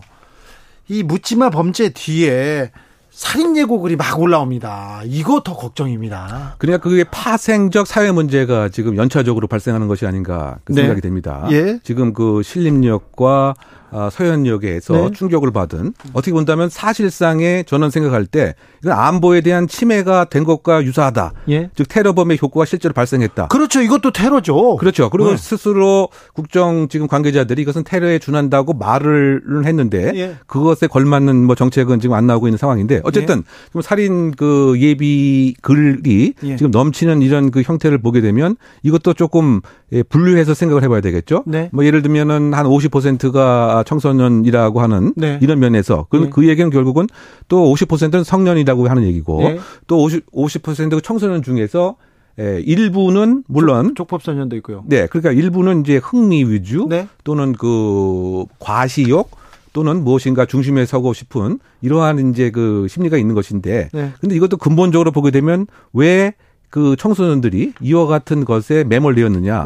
여러 가지 이제 논의가 할 수 있겠지만, 뭐 코로나 2년 3년 동안 공동체적인 접근과 교류가 그 없었던 이런 문제도 있는 것 같고요. 또 학교 공간에서 자신의 행위 자체를 객관화시켜서 바라볼 수 있는 이런 교육에 대한 것도 부족했던 뭐 이런 그 복합적인 문제.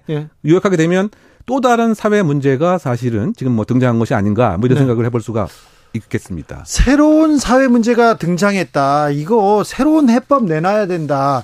이렇게 들리기도 합니다. 네, 그렇습니다. 그러니까 지금 쭉 제가 설명한 바와 같이 사후에 무엇인가를 하는 이런 패러다임이 아니고. 아, 그럼 늦어요. 그렇죠. 사전에 이 상태를 예방할 수 있는 방법으로 모든 조건이 모아져야 되는데. 그렇죠. 그러기 위해서는 경찰 혼자서 하는 데는 한계가 있을 수밖에 없다. 그렇죠. 여러 정부기관이 마주 앉아서 지혜를 모아야 된다. 지혜를 모아서 협업하는 이런 방식으로 이제 그 바꿔야 될 것 같고요. 더군다나 뭐 여러 가지 얘기가 있겠지만, 예를 들면 그 교도소의 그 기능 자체도 개선 교화할 필요가 있다. 여기서 얘기는 뭐냐면 지금 구식 패러다임에 머물러 있거든요. 맞아요. 즉 예를 들면 형사사법 중에서 만약에 신림역 사건 같은 경우는 소년사법이 핵심 역할입니다.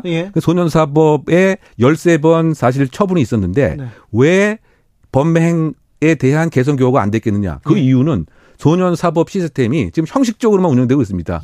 인력, 시간, 프로그램도 이제 없고 그런 문제에서부터 또 뭐 경찰 같은 경우에도 예를 들면 지금 찾아가는 능동적인 활동을 하는 그런 그 재량과 그와 같은 행위가 있는 사람들이 승진해야 되는데 그것이 아니고 사실은 책임이 급급하고 소위 말해서 이제 일일이 신고만 받고 뭐 그런 것에 대한 또 개선도 좀 필요한 것이고요. 또 아까 뭐 잠깐 뭐 설명하는 바와 같이 그 이와 같은 사회적 은둔형 외톨이 등을 이 정부가 발굴을 해서 사회와 연결고리를 만들어주는 이런 것도 함께 있어야 됩니다. 그것이 사실은 그 몇 년 전에 일본에서 시작됐던 그 정책인데 그 점을 우리가 조금 더 적극적으로 참고할 필요가 있다 보입니다. 이제 우리가 그렇게 그 고민을 시작해야 됩니다. 묻지마 범행의 76%가 살인, 폭행, 상해 같은 매우 강력 범죄입니다. 매우 뭐라고 해야 되나요? 뭐 질이라고 얘기하면 안 되는데 매우 무서운 강력 범죄입니다. 그래서 벌어지고 이렇게 해결하려고 하면 이미 늦습니다. 그래서 우리 사회가 지혜를 모아서 이 고립, 은둔형, 이 고립된 사람들을 함께 치료하는 이런 시스템 고민하고 이제는 시작해야 될 것 같습니다. 경찰한테만 맡겨놓는다고 될 일이 아니고요. 검문 검색 그리고 장갑차한테 맡겨놓을 일만은 아닌 것 같습니다.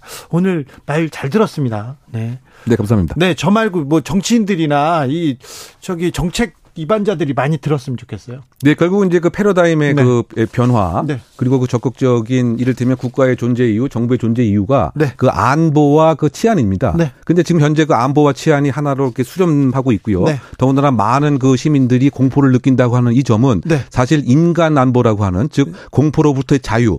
왜 상당히 지금 치명적인 그 흠이 생긴 것입니다.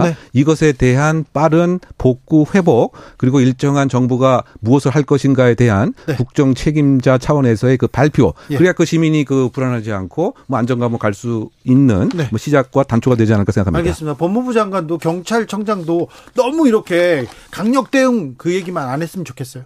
강력 대응도 물론 이제 그 필요한데 한쪽으로만 가기보다는 양자적인 이제 균형감을 이제 가질 필요가 그 있을 것 같고요. 다만 이번 사안의 그 본질을 마치 그 일부의 정신적 문제가 있는 것으로만 자꾸 방향을 잡는 것은 사안의 핵심을 놓치는 것 같습니다. 예. 지금 뭐 여러 가지 논의되고 있는 뭐 사법 입원제도, 그 다음에 아까 잠깐 말씀드린 가석방하면 종신제 뭐 이런 등 또 일부의 예를 들면 정신적인 그 문제에 그 있어서의 해결책, 그렇다 본다면 어떤 측면에서 보게 되면 사회와 형사사법 시스템은 온전한데 예. 일부의 책임이다라고 하는 논리 규율이 되고, 그 대표적인 사례가 이런 범죄가 생기게 되면 뭐 아주 약속이나 한 듯 사이코패스 점수만 이제 생각을 하고. 그러니까요. 그러니까 사이코패스면 어떻고 사이코패스가 아니면 어떤가 저는 그런 생각을 합니다. 네. 근데 오히려 이런 사이코패스라고 하는 접근 자체, 흥미적인 네. 접근 자체가 네. 사회의 본질과 구조에 대한 논의 자체를 자연스럽게 봉쇄시키는 이런 문제점이 있고요. 또 그 외국 연구 결과에 의하면 이를테면 성공한 사회적 리더들, 혹시 그 성공한 언론인 같은 경우 네. 또는 성공한 연구자들의 네. 사이코패스 점수와 강력 범죄자의 사이코패스 점수가 거의 동일하다고 하는 연구 결과도 꽤 많이 있습니다. 아, 그 얘기는 다음번에 듣겠습니다. 네, 알겠습니다. 아, 교수님에게 더 들어야 되는데요. 다음 시간에 모시겠습니다. 이웅혁 건국대 경찰학과 교수였습니다. 말씀 잘 들었습니다. 네, 감사합니다. 속보 말씀드립니다. 전남 함평군에 호우경보 발효됐습니다. TV, 라디오, 스마트폰 통해서 기상상황 지켜봐야 됩니다. 차량 속도 줄이셔서 운행하시고요. 물에 잠긴 도로, 지하차도, 교량 등으로 통행하지 않는 게 좋습니다. 개울가, 하천변, 급류에 휩쓸리거나 침수 위험이 있는 지역은 접근하지 말아야 됩니다. 아, 잘 모르겠어요. 그럼 KBS 1라디오에 집중하시면 됩니다. 정치 피로, 사건 사고로 인한 피로, 고달픈 일상에서 오는 피로. 오늘 시사하셨습니까? 경험해보세요. 들은 날과 안 들은 날의 차이. 여러분의 피로를 날려줄 저녁 한 끼 시사 주진우 라이브.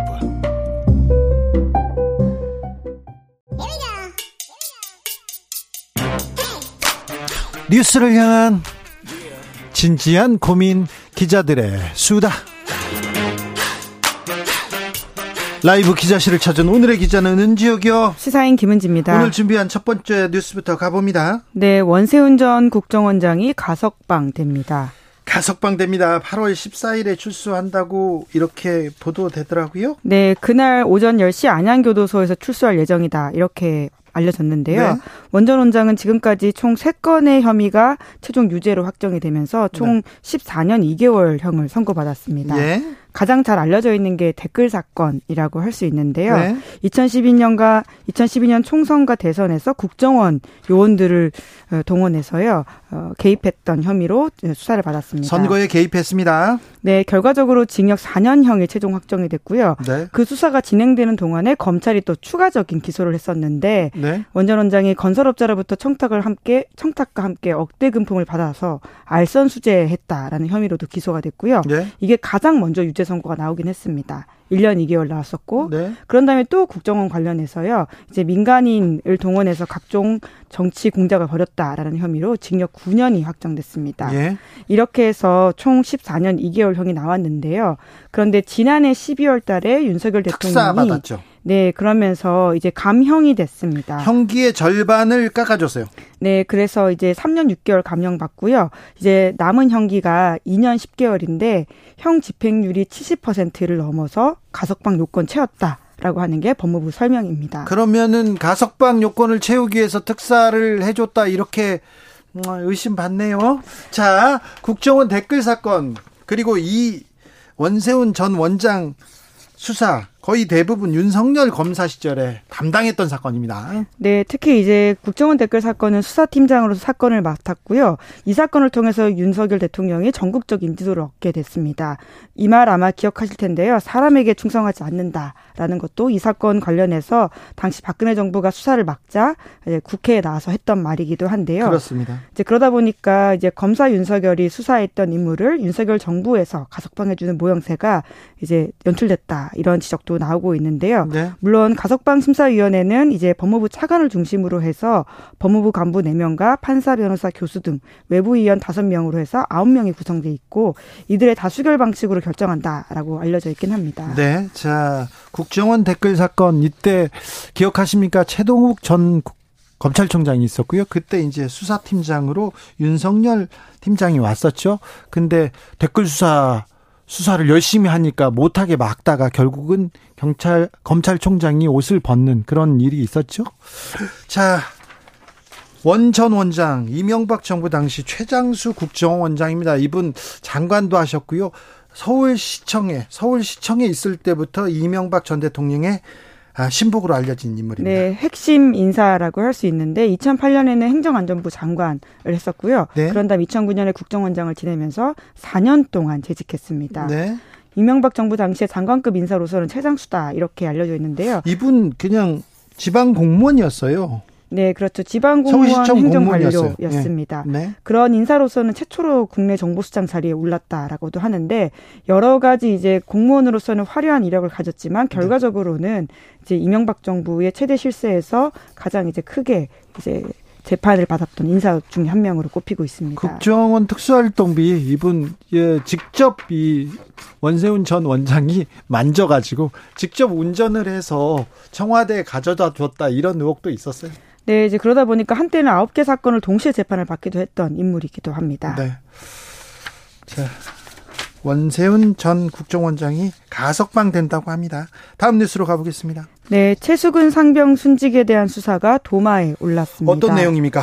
네, 최수근 상병 사건은 정말 안타까운데요. 네? 지난 19일 경북 내성천에서 구명조끼 없이 실종자 수색 임무하다가 숨진 바가 있거든요. 해병대라고 하는데 안전장비도 이렇게 갖추지 않고 물에 들어갔습니다. 네, 그래서 지난주까지 사고 경위 자체 조사한 해병대가 원래는 7월 31일에 관련 언론 브리핑을 예고한 바가 있는데요. 네. 하지만 해병대 사실관계 확인 결과에 대한 언론 설명이 향후 경찰 수사에 영향을 미칠 수 있다 이렇게 우려하면서 돌연 취소하게 됐었습니다. 갑자기 취소했어요? 네, 그리고 나서는 이 수사를 두고 좀 공방이 붙은 건데요. 국방부와 해병대 수사단이 최수근 상병 순직 사고의 수사 관한권을 놓고 마찰을 빚고 있다 이런 보도가 나오기도 했었습니다. 그래요? 네, 해병대가 최상병 순직 사건과 관련해서 자체 조사 결과를 경찰에 보내려고 하자 국방부가 제동을 걸었고 해병대 수사단장이 보직 해임되는 초유의 사태도 벌어졌다라고 볼 수 있습니다. 수사 책임자가 지금 갑자기 문책을 당한 겁니까? 네, 그런 상황이라고 볼 수 있는데요. 당사자는 지금 변호인을 통해 가지고 입장을 적극적으로 내고 있는 상황이긴 합니다. 네? 지난 2일에 갑자기 보직 해임이 된 건데요. 지휘부의 명령을 무시했다라고 하는 것이 핵심. 이라고 할 수 있는데 아니 지휘부의 명령대로 이렇게 사건을 경찰에 이첩한 거 아닙니까?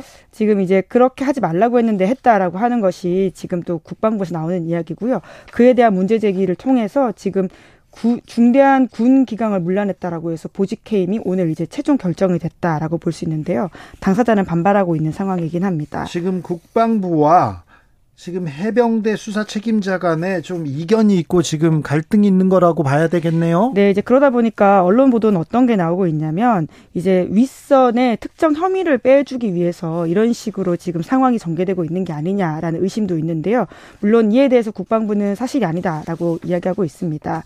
갑자기 이제 기자 브리핑이 미뤄진 것은 장관이 고민하다가 혐의자들과 혐의 사실에 대해 언론에 공개하지 않는 게 낫겠다고 판단해서 이첩보류를 지시한 것뿐이고 윗선 개입 의혹은 사실 아니다 이렇게 밝히고 있는데요. 네. 아무쪼록 지금 이 사건과 관련해서 여러모로 처음 보는 장면들이 펼쳐지고 있다라는 건 사실인 것 같습니다. 알겠습니다. 네, 좀 이걸 어떻게 이해해야 되는지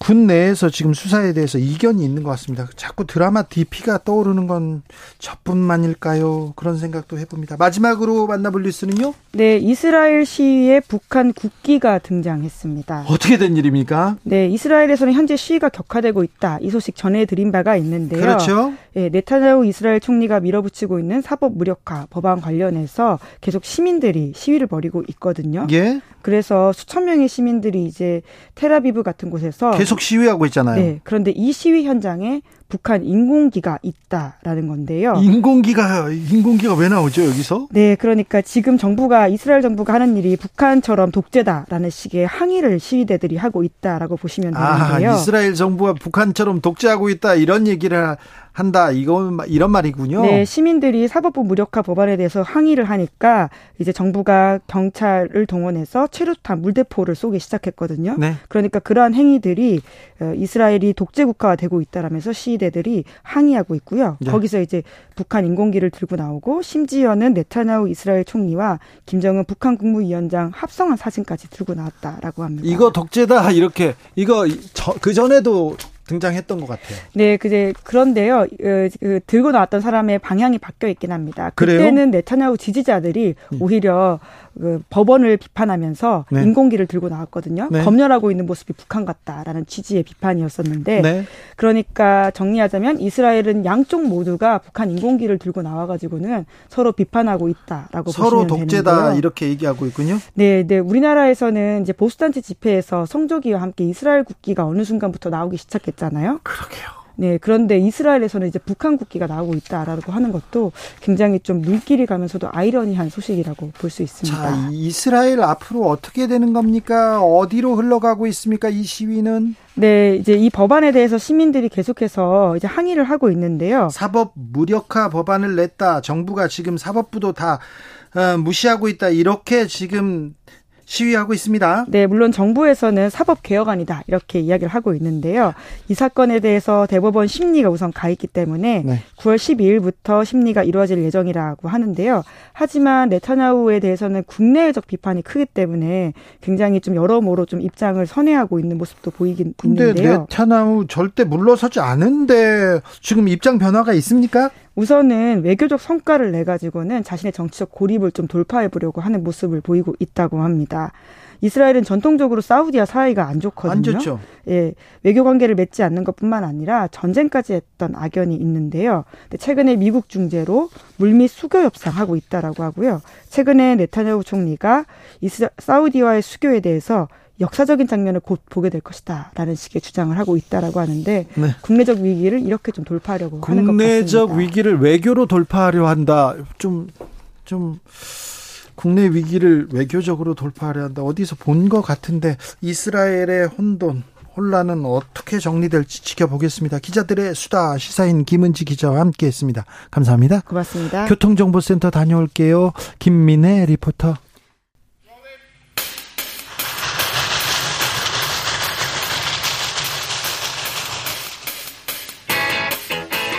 오늘도 열심히 돌아갑니다. 정치 발전소 장앤장. 국내 정치평론계 최고수 두 분 모셨습니다. 장성철 공론센터 소장 어서 오세요. 네, 안녕하세요. 왜 더우세요? 아니 잼버리도 엉망이 돼버렸고 또 태풍도 올라오고 있어가지고 알겠어요. 나라 걱정하는 마음에 네, 마음이 무겁구나. 즐거운 마음으로 목소리를 낼 수가 없습니다. 알겠습니다. 너무 마음이 무겁네요. 네, 네 알겠어요. 장윤선 정치 전문 기자. 네 안녕하세요. 네 그래도 우리가 힘을 내고 네. 잘 평론하고 잘한 사람 잘했다고 하고 못한 사람 못했다고 좀 해가지고 네. 좀 정리하고 넘어야 될 것 같습니다. 그런데 우리가 어떤 민족입니까? 외부에서 손님 오면 없는 음식도 막 생기고 그렇죠. 네 보여줄 것도 다 보여주고 그래가지고 저 이렇게 환대를 해서 잘해서 잔치는 특별히 잘합니다. 그렇죠. 86 아시안게임 88 올림픽 예. 월드컵 얼마나 잘 그렇죠. 찔렀어요. 91년 고성 잼버리도 잘했습니다. 잘했어요. 예. 근데 왜 그렇게 됐을까요? 누가 문제일까요? 아니, 그러니까 저는 당연히 윤석열 정부에서 책임을 져야 된다라고 생각을 해요. 왜냐하면 그렇죠. 특히 여가부 김현숙 장관은 네. 공동조직위원장 겸 집행위원장이에요. 네. 작년 8월과 12월 달에 국회에 나와서 네. 준비 잘 되고 있어요? 네. 그랬더니 네, 잘 되고 있습니다. 걱정하지 마십시오. 네. 뭐 폭염, 뭐 여러 가지 뭐 대책 다 잘 되고 있습니다. 네. 그렇게 얘기를 했거든요. 걱정하지 마세요라고 했는데 현재 보면은 이것은 상당히 준비 부족으로 실패했다라고 볼 수밖에 없죠. 네. 그런데 김현숙 여가부 장관은 오늘 네. 정말 희한한 말을 또 했는데 이분 말이 좀 이분 마이크 꼭 들고 얘기하셔야 그러니까요. 됩니까? 우리가 참 대응 능력을 보여줬다. 네. 이런 식의 얘기를 하더라고요. 네. 그러니까 정신승리 같아요. 약간. 네. 그래서 대한민국 위기 대응 역량 보여주고 있다. 이렇게 얘기하셨어요. 그러니까 저분 더 심한 말을 하고 싶은데 좀 참고. 저는 근데 기본적으로 2020년 7월 달에 여가부의 관료로서 그 새만금 조직위원회 사무총장으로 임명된 분이 가장 큰 책임이 있다라고 볼 수밖에 없어요. 없나요? 사무총장이 무슨 아니 그런 조직위원회 같은 경우에는 사무총장이 거의 모든 것을 결정을 합니다. 근데 그러니까 그분을 컨트롤 타워라고 하긴 조금 그렇잖아요. 없는데 근데 그 사람이 여러 가지 실무적인 준비, 그러니까 올해 3월달에 인터뷰를 아주 길게 했어요. 거기서 뭐라고 했냐면 개최 시기가 8월인 점을 감안해서 조직위는 폭염, 폭우 등 자연재난과 감염병 및 안전사고에 대비한 대비책을 완벽하게 마련할 것입니다. 준비 정말 잘 돼 있습니다. 라고 정말 자랑했어요. 그분이 보고서의 달인인가 봐요. 그래서 예, 국회 보고서 되게 잘했대요. 당한 것 같아요. 그분도 밑에 있는 공무원들이 네네. 다 이렇게 준비 잘 돼 있습니다라고 하니까 그것을 보고 그냥 사인하고 결정하고 했던 것 같은데 네. 저는 사무총장이 이를 제대로 안 챙긴 것이 가장 큰 기본적인 1차적인 문제다라고 볼 수밖에 없어요. 잼버리 지금 3박 4일 남았으니까 이번 주말까지인데 네. 뭐 아무쪼록 이렇게 고국으로 돌아가는 날까지 좀 잘 마무리는 좀 잘했으면 해요. 그러니까 지금 제가 취재를 해보면 이제 현장에 계신 그 이원택 의원이 있어요. 그분이 네. 이제 새만금 지역구인데 김제 부안이 지역구인데 이제 아침에 가가지고 밤 10시까지 상황 보고 뭐 이런. 면 처음에는 화장실 문제가 제일 컸다는 거예요. 그러니까 그 영국하고 미국이 퇴영을 결정한 결정적인 이유가 화장실이 너무 더럽고 많지 않고 5만 1,000명 그러니까 학생들이 4만 6천이고 자원봉사자하고 지도자까지 하면 8,000명 해서 5만 1,000명이 이용하는데 화장실이 340개에서 나중에 이제 420개까지 늘었는데 그럼 빨리빨리 순환이 될 수 있게 30분마다 청소라도 하든지 이거 원래 그렇게 한다는 거예요. 국제행사 할 때. 근데 그런 것도 잘 안 됐고 그러니까 이게 무슨 뭐 특별한 어떤 고도의 무슨 정치 예술이 들어가야 되는 그런 일이 아니라 화장실, 수영장, 가림막, 뭐 냉풍기 에어컨 뭐 이런 것들이에요. 그러니까 어찌 보자면 대한민국은 이미 선진국 대열에 들어갔고 우리가 K방역 때도 보면 정말 대한민국 대단하다. 저 중국에 있을 때 네. 엄청나게 사람들한테 칭찬 많이 받았거든요. 그때, 외국인들한테. 그렇죠. 예, 그래서 야, 니네 나라 정말 대단하다. 이런 네. 얘기를 들었는데 불과 1년 몇 개월 만에 이런 정말 형편없는 나라가 됐다는 게 문제고 그리고 또 하나는 스스로가 무능하면 무능하다고 인정을 해야 되는데 끊임없이 남 탓을 하면서 전 정권이 문제라고 얘기를 하고 급기야 저는 전두환 정권 시대 때나 봤던 관제 동원. 어떻게 국방부가 선제적으로 나서서 BTS 사고는 정부하고 관료들이 치고 이거를 문화예술인들이 막아야 됩니까? 네. 무마용으로 BTS가 나가야 돼요. 그러니까 지금 뭐 BTS 팬들이 어떻게 얘기하냐면 모란봉 악단이냐 이런 얘기를 하고 있어요. BTS가 모란봉 악단입니까? 정말 제가 너무 기가 막혀가지고 외국 아미들한테 이게 지금 국제적으로 난리예요. 외국 아미들한테 뭐라고 설명해야 돼요? 나라가 어려우니까 네. 그냥 자발적으로요? 나와서 이게 자발적입니까? 성공적인. 나와라 이게 자발적이에요? 근데 뭐 여당 의원이 나오라고 한다고 해서 네. 나올 수 있겠냐는 좀 생각이 드는데 김현숙 어쨌든 조직위원장은 저런 모습을 보이는 것보다는 사과와 반성 이런 모습을 보여야 되고 저는 정부가 이러지 않았으면 좋겠어요. 지금 전국 8개 시도에 흩어져 있는 그 잼버리 대원들이요. 지금 숙소도 저희가 1인실, 2인실 잘 마련해 줬고요. 지역 관광도 다니고 있고요. 문화 체험도 하고 있고요. 특히 폐영식 날 K-POP. 이 친구들이 아주 기대하는 K-POP으로 완전히 우리가 이미지를 개선할 거예요. 이런 식의 얘기는 좀 안 했으면 좋겠어요. 그러니까 지금 보면요. 이런 걸 폴란드 대통령이 오려고 하다가 와서 잼버리 어떻게 하는지 다음 개최국이 폴란드이기 때문에 와서 좀 상황 좀 보고 하려다가 하루 전날 취소를 해버려요. 대통령 일정을. 아이고. 우리나라가 지금 이 지경이 됐습니다. 네. 이 망신도 망신이고 이 추락한 국격을 이거를 또 복원하려면 상당히 오래 걸리고 또 공교롭게도 청소년 대상 행사였어요. 그러니까요. 그럼 이 아이들이 향후 30, 40년 한국에 대해서 야, 그 나라 정말 테러블이야 이렇게 생각하고 의사결정 기구의 어떤 리더가 돼서 뭘 결정할 때 야, 한국은 안 돼. 이런 판단을 할 수 있게 된다는 거죠. 그러니까 더 신경 쓰고 더 예민하게 아이들 편에서 어떻게 해야 될까를 고민해야 되는 김현숙 장관은 현장에 한두 번밖에 안 왔다는 겁니다. 이게 말이 됩니까? 주무 장관이. 근데 폴란드 대통령은 네. 뭐 잼버리 뭐 이거 이상해가지고 내가 가서 참고 안 해도 돼 이게 아니라 벨라루스랑 네. 지금 물론 여러 가지 그런 얘기도 있죠. 위기 상황이 있기 때문에. 공식적으로 방안을 취소한 이유는 태풍 때문이라고 했습니다. 태풍 아직 안 왔어요. 네, 알겠습니다. 태풍 때문에 국가원수가 안 왔다. 네, 일단은 공식적으로는 그렇게 얘기했습니다. 그런데요, 두 분 이제 잼버리가 끝나잖아요. 다음 주에 저는요 대대적인 압수수색이 있었을 것 같아요. 그래서 압수수색보다는 감찰과 감사부터 먼저. 그럴까요? 감사원 감사가 시작이죠. 아, 그럴까요? 그럼요. 그 다음에 검찰 수사하고요. 검찰 수사하고. 그래서 전 정권 때 어디서 예산을 썼고 누가 뭐 연수를 갔으며 이런 얘기를 하고요. 결국은 여가부가 잘못했다. 여가부 장관, 여가부 폐지 이런 얘기로. 아니죠. 전라북도 책임이 더 크다. 아, 전라북도로 가겠죠. 전라북도가 핵심인 거죠. 부안군. 그러니까 지금 부안군요? 전라북도 상황이 어떠냐면요. 어찌됐든 막 이렇게 엉망이 됐어요. 네. 그리고 이것도 원래 화장실이나 이런 예산들 빨리빨리 집행을 해야 되는데 전체 예산 중에 20억 먼저 주고 뭐 이런 식으로 집행을 해서 더 큰 문제가 생겼다라는 주장도 나오는 거 아니겠습니까? 네.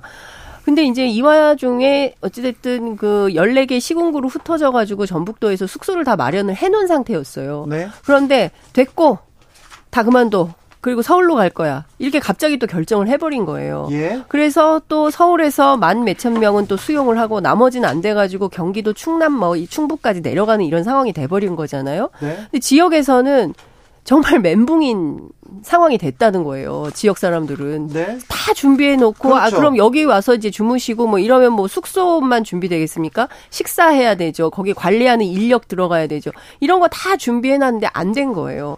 그러니까 이런 부분도 너무 무책임한 거죠. 근데 그걸 철수한 게 어쨌든 대한민국 잼버리 조직위원회에서 한 것이 아니라 세계 연맹 차원에서 태풍 오니까 위험하니까 철수하자라고 했기 때문에 그것을 갖고 또 비판하는 것은 좀 무리가 있어 보인다. 네, 태풍은 사실 이제 남해로 해가지고 전국을 강타하는 상황이 되는 거고, 그러니까 저는 이런 거예요. 그러니까 중앙정부, 지방정부, 뭐 능력의 차이는 있겠죠. 그러나 결정된 것들을 막 이런 방식으로 중앙정부가 막 그 정리 조정을 하면서 배려나 이런 것들은 전혀 없더라. 이런 거에 대해서 지역 사람들은 굉장히 화가 나 있더라. 이런 말씀을 드리는 겁니다. 정치권으로 좀 가보겠습니다. 신평 변호사가 신당 창당설 얘기했습니다. 사실 무근이다. 대통령실에서 나와서 얘기했는데 그 다음 날 인적 청산 얘기 나오고요. 각종 뭐 이게 숙청설도 나오고요.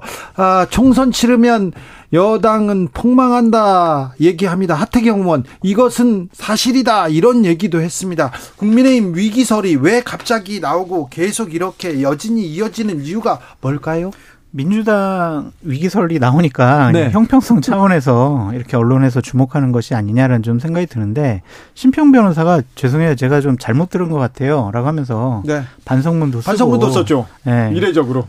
그리고 또 대통령실에서는 멘토가 아니에요 라는 식으로 얘기를 했고. 멘토가 아니라는 얘기는 신평 변호사도 했어요. 본인도 했고. 그다음에 오늘 아침에 인터뷰 나와가지고 좀 여러 가지. 김은혜 홍보수석에 대해서도 감을 세게 세웠더라고요. 여러 가지 얘기를 했는데 신당 창당 하는 것은 말이 안 돼요. 기본적으로. 그러니까 신당을 대통령이 주도해서 창당을 하려면 대통령의 지지율이 상당히 높아야 되고 집권 여당 안에서 대통령을 따르는 의원들이 적어서 자, 내가 원하는 사람들로 국민들께 평가를 받아서 개혁을 하자라는 차원으로 당을 만들어야 되는데, 국민의힘이야 뭐 대통령이 당대표도 바꿀 수 있고 공천 마음대로 좌지우지할 수 있는데 못하러 신당을 만들겠어요. 그러니까 옛날 얘기를 신평 변호사가 그냥 바람결에 들은 것을 얘기한 것이 아니냐라는 생각이 듭니다. 뭐 그럴 수도 있는데 저는 이제 이런 측면은 있을 것 같아요. 그러니까 지난 총선 분석을 해보면 수도권에서 대패했었잖아요. 그러니까 민주당이 120석 중에 104석을 이렇게. 121석 가운데 103개를 민주당이 했고 18개를 국민의힘이 했어요. 근데 전반적으로 보면 수도권 굉장히 어렵고 사실상 그냥 영남 지역당 옛날에 이제 그런 방식으로 된 이런 상황이기 때문에 어찌됐든 수도권에 굉장히 의석이 많아서 수도권에서 그 국민의힘이 상당히 올라오지 않으면 그 다수정당이 되게 어려운 이런 국면이지 않습니까? 그러니까 그런 차원에서 보면 뭔가 수도권 전략이 필요한데 그런 게 없는 거 아니냐. 그리고 수도권에 사람들을 세우려면 최소한 중도보수까지는 와야 되거든요. 그런데 이제 유승민, 이준석 이런 사람 다 곤란하다는 분위기인 거잖아요. 그리고 당에 대해서 반대하거나 문제 제기하거나 이러면 다 징계받고 막 이런 분위기인 거잖아요. 그러니까 이런 상황에서 과연 이길 수 있겠냐라는 우려는 있을 수 있죠. 그렇다고 해서 신당 창당을 해서 이 국면을 돌파한다? 저는 이건 말이 안 된다고 봅니다. 그런데 국민의힘 위기론을 계속 얘기하는 게 얘기하는 사람들마다 일부러 지금 내부 결집하려고 하죠. 제가 그렇게 물어봅니다. 저는 그게 맞다고 생각해요. 신평 변호사가 갑자기 이 얘기를 왜 했을까? 저는 의도가 있다고 생각합니다. 그러니까 누군가가 신평 변호사를 통해서 흘렸겠죠. 네. 예. 뭐 본인 주장에 따른 뭐 조선일보 기자를 통해서 크로스체크도 했다. 신 변호사 이제 그렇게 말씀을 하시던데 이제 중요한 포인트는 총선을 앞두고 민주당도 국민의힘도 총선 모드로 돌입을 했는데 그리고 매주 여론조사 각 당이 돌리고 뭐 대통령실도 돌리고 다 돌리지 않습니까? 그러니까 돌려보니까 수도권 민심이 별로 안 좋아. 그럼 어떻게 돌파를 할까라는 고민 당연히 하겠죠. 그런 차원에서 이런 기획 저런 기획이 나올 수 있는데 전반적인 상황을 보면 정부 심판론이 상당히 올라오고 있어요. 여론조사 추세를 보면. 근데 민주당 지지율은 그렇게 막 협격하게 오르지 않고 똑같거나 정체 혹은 하락 이런 분위기랍니다. 그러면 지금 상황에서는 사실은 민주당이 더 큰 위기죠. 국민의힘보다. 상당히 민주당은 좀 불안하고 리더십도. 그런데 국민의힘은 상당히 안정돼 있죠. 완전히 윤심 정당 아닙니까? 그러게요. 지금 위기로는 지금 민주당의 위기인데 그렇죠. 민주당의 위기는 좀 다른 해석을 낳고 있어요. 네. 우리 당은 괜찮아. 총선에선 이길 거야. 필승이야. 이렇게 얘기하는 의원들이 굉장히 많아요. 그런데 사법 리스크가 걱정이야. 여기까지 얘기는 하죠. 그러니까 지금 민주당 제가 취재를 해보면 민주당의 가장 큰 문제는 뭐냐면 지도부 안에서도 온도차가 있어요. 네. 그래서 누가 서울의 지역구가 있는 의원이 우리 동네가 심상치 않습니다. 수도권 전략, 특히 서울 전략에 대해서 민주당이 각별하게 뭔가 대책을 세워야 됩니다라고 얘기를 하면 네. 아이고 잘못 보고 있어요.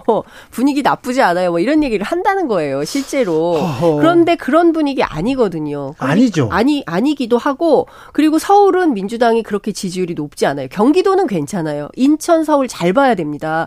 그런데 민주당이 그런 생각을 안 하고 있는 게 문제인 거고요. 또 하나는 자기들이 지역구에 가서 열심히 하면 당선된다고 생각해요. 지금 현역들이. 그렇지 않죠. 근데 그렇게 해서 각자 도생을 하고 있는데 총선은 100% 팀플레이입니다. 이런 방식으로 하면 많이 집니다.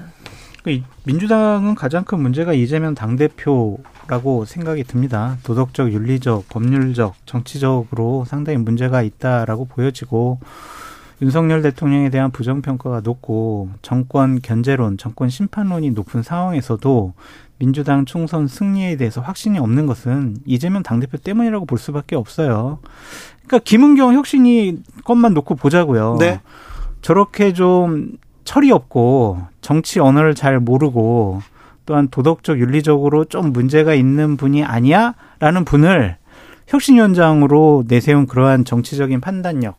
사람을 보는 눈 그런 것들이 기본적으로 문제다라고 볼 수밖에 없어요. 그리고 나서 그 문제 어떻게 할 거예요? 그랬더니 유감이라는 표현을 쓰지 어떠한 책임을 지거나 이 사태를 해결하려고 하지 않아요. 저런 정치적인 리더십으로는 내년 총선 못 치른다라는 것이 저는 민주당 의원들 다수의 생각이 아닐까라는 좀 생각도 듭니다. 그래서 이재명 당대표 그 자리 그분의 처지가 내년 총선에 가장 큰 여러 가지 결정 요인이 될 것 같아요. 민주당은 혁신이 논란 여기에 돈봉투 사건 바로 이 문제 해결해야 되는데 계속해서 보도는 나오고 있어요. 네, 그러니까 도덕성, 그다음에 당내 민주주의. 그다음에 민생, 그다음에 공천 룰, 경선, 등등등등 이제 쭉쭉 이제 혁신 의제들이 있는데 지금 보면 김은경 혁신이의 출발부터가 조금 왜 불체포 특권 내려놓는 것부터 시작을 했을까? 왜 일성이 그거였을까요? 왜, 근데 그게 이제 중요하다고 판단을 했다는 거예요. 혁신위원들 얘기를 들어보면. 근데 그런데 지금은 어쨌든 마무리 단계로 가고 있고 이제 8월 20일 정도에 끝낼 것 같고. 목요일 날 지금 예정으로는 또 이제 모릅니다. 그러니까 본인들 주장은 이래요. 저희가 한치 앞을 모릅니다. 이제 이런 얘기를 하고 있는데 어쨌든 예정된 거로는 목요일 날 오후 2시에 일종의 이제 혁신안을 종합해서 하나 낸다는 거고 그 안에 대의원제 폐지도 아니고 대의원 제도의 재구조화라는 표현을 씁니다. 그게 뭡니까? 그랬더니 기존에 있는 대의원에다가 대의원을 더 넣어서 대의원 수를 확대하는 방향 이런 걸 또 고민을 하고 있다고 하고요. 하여튼 복잡하고 다양한 내용이 있는데 동일 지역 3선 출마 금지 이것도 그냥 뭐 권고하는 수준. 그러니까 뭐 이런 등등으로 만든대요. 만들고 그다음에 이거를 의원들이 받을지 말지는 당이 선택할 문제다. 이제 이렇게 얘기를 하고 있고요. 관련해서 다음 주에 설명 자료 내고 뭐 이렇게 한다고 합니다. 그러니까 혁신위는 뭐를 결정을 하고 결과물을 내놔도 아무 의미가 없는 무의미한 상황이 될 거다라고 말씀을 드리고, 저는 이재명 당대표가 지도력과 리더십을 회복할 수 있는 길은 하나 같아요. 그러니까 뭐냐면 16일이 될지 23일일지는 모르겠는데 이동관 방통위원장에 관련된 인사청문회가 국회에서 열리잖아요. 인사청문회는 18일 실시되기로 지금 결정됐습니다. 아, 그렇습니까? 죄송합니다. 아닙니다. 그런데 이제 그거를 그냥 인사청문회는 통과 의례 요식행위로 삼아서 네. 그냥 윤석열 대통령이 임명할 거라고 많이 예측들 하잖아요. 그거를 막지 못하면은요, 이재명 당대표의 리더십과 정치력은 무기력하다라는 평가를 받을 수밖에 없어요. 네. 그래서 단기적인 목표로 이재명 당대표가 무슨 일이 있어도 어떠한 행동을 하더라도 이동관 방통위원장 임명을 저지하겠다. 그렇게 결의를 표하지 않으면은요, 이거는 당 대표로서 무의미해질 것 같아요. 그리고 하반기 때 방송 환경은 당연히 민주당에게는 안 좋을 거예요. 점점 나빠지겠죠. 네. 그런 거를 그냥 방치해둔다? 그냥 무기력하게 당한다? 그러면 야당 당대표로서 존재 의미가 없다고 저는 생각이 들거든요. 그래서 저는 별로 썩 바람직하고 좋은 방식은 아니라고 생각이 드는데, 그냥 정치인들이 본인의 의지와 결의를 국민들께 내보일 수 있는 가장 그냥 쉬운 방법은 뭐 단식이라든지 아니면은 뭐 철야 농성이라든지 아니면 삭발이라든지 이런 어떤 결기 있는 모습을 보여주지 않으면은요, 그냥 밀릴 것 같아요. 내년 총선 때까지. 그렇죠. 그러니까 사실은 지금 민주당에 있는 자산이라고는 200만 당원이 다예요. 그러니까 뭐 언론이 우호적이기랍니까? 검찰이 도와주기랍니까? 뭐 재벌이 뭐 민주당을 응원합니까? 제가 보기에는 민주당에게 있는 건 오로지 당원, 오로지 국민, 오로지 시민이에요. 그러면 시민과 국민과 당원들이 감동하고 함께 하겠다고 나설 때까지 민주당이 내려놓고 헌신하고 혁신하는 모습을 보여야 돼요. 그런 혁신안이 나와야죠. 그런 내용들이 나와야죠. 그게 나와야 되는 거예요. 기대하지 말라니까요. 혁신안에 대해서. 근데 하여튼 네? 그런 상황인데 이게 이런 거죠. 앞서 이제 말씀하신 것처럼 지금 뭐 그 이동관 후보의 문제도 중요하지만 더불어서 후쿠시마 오염수 방류가 이제 한미일 회담 이후에 결정된 걸로 보이지 않습니까?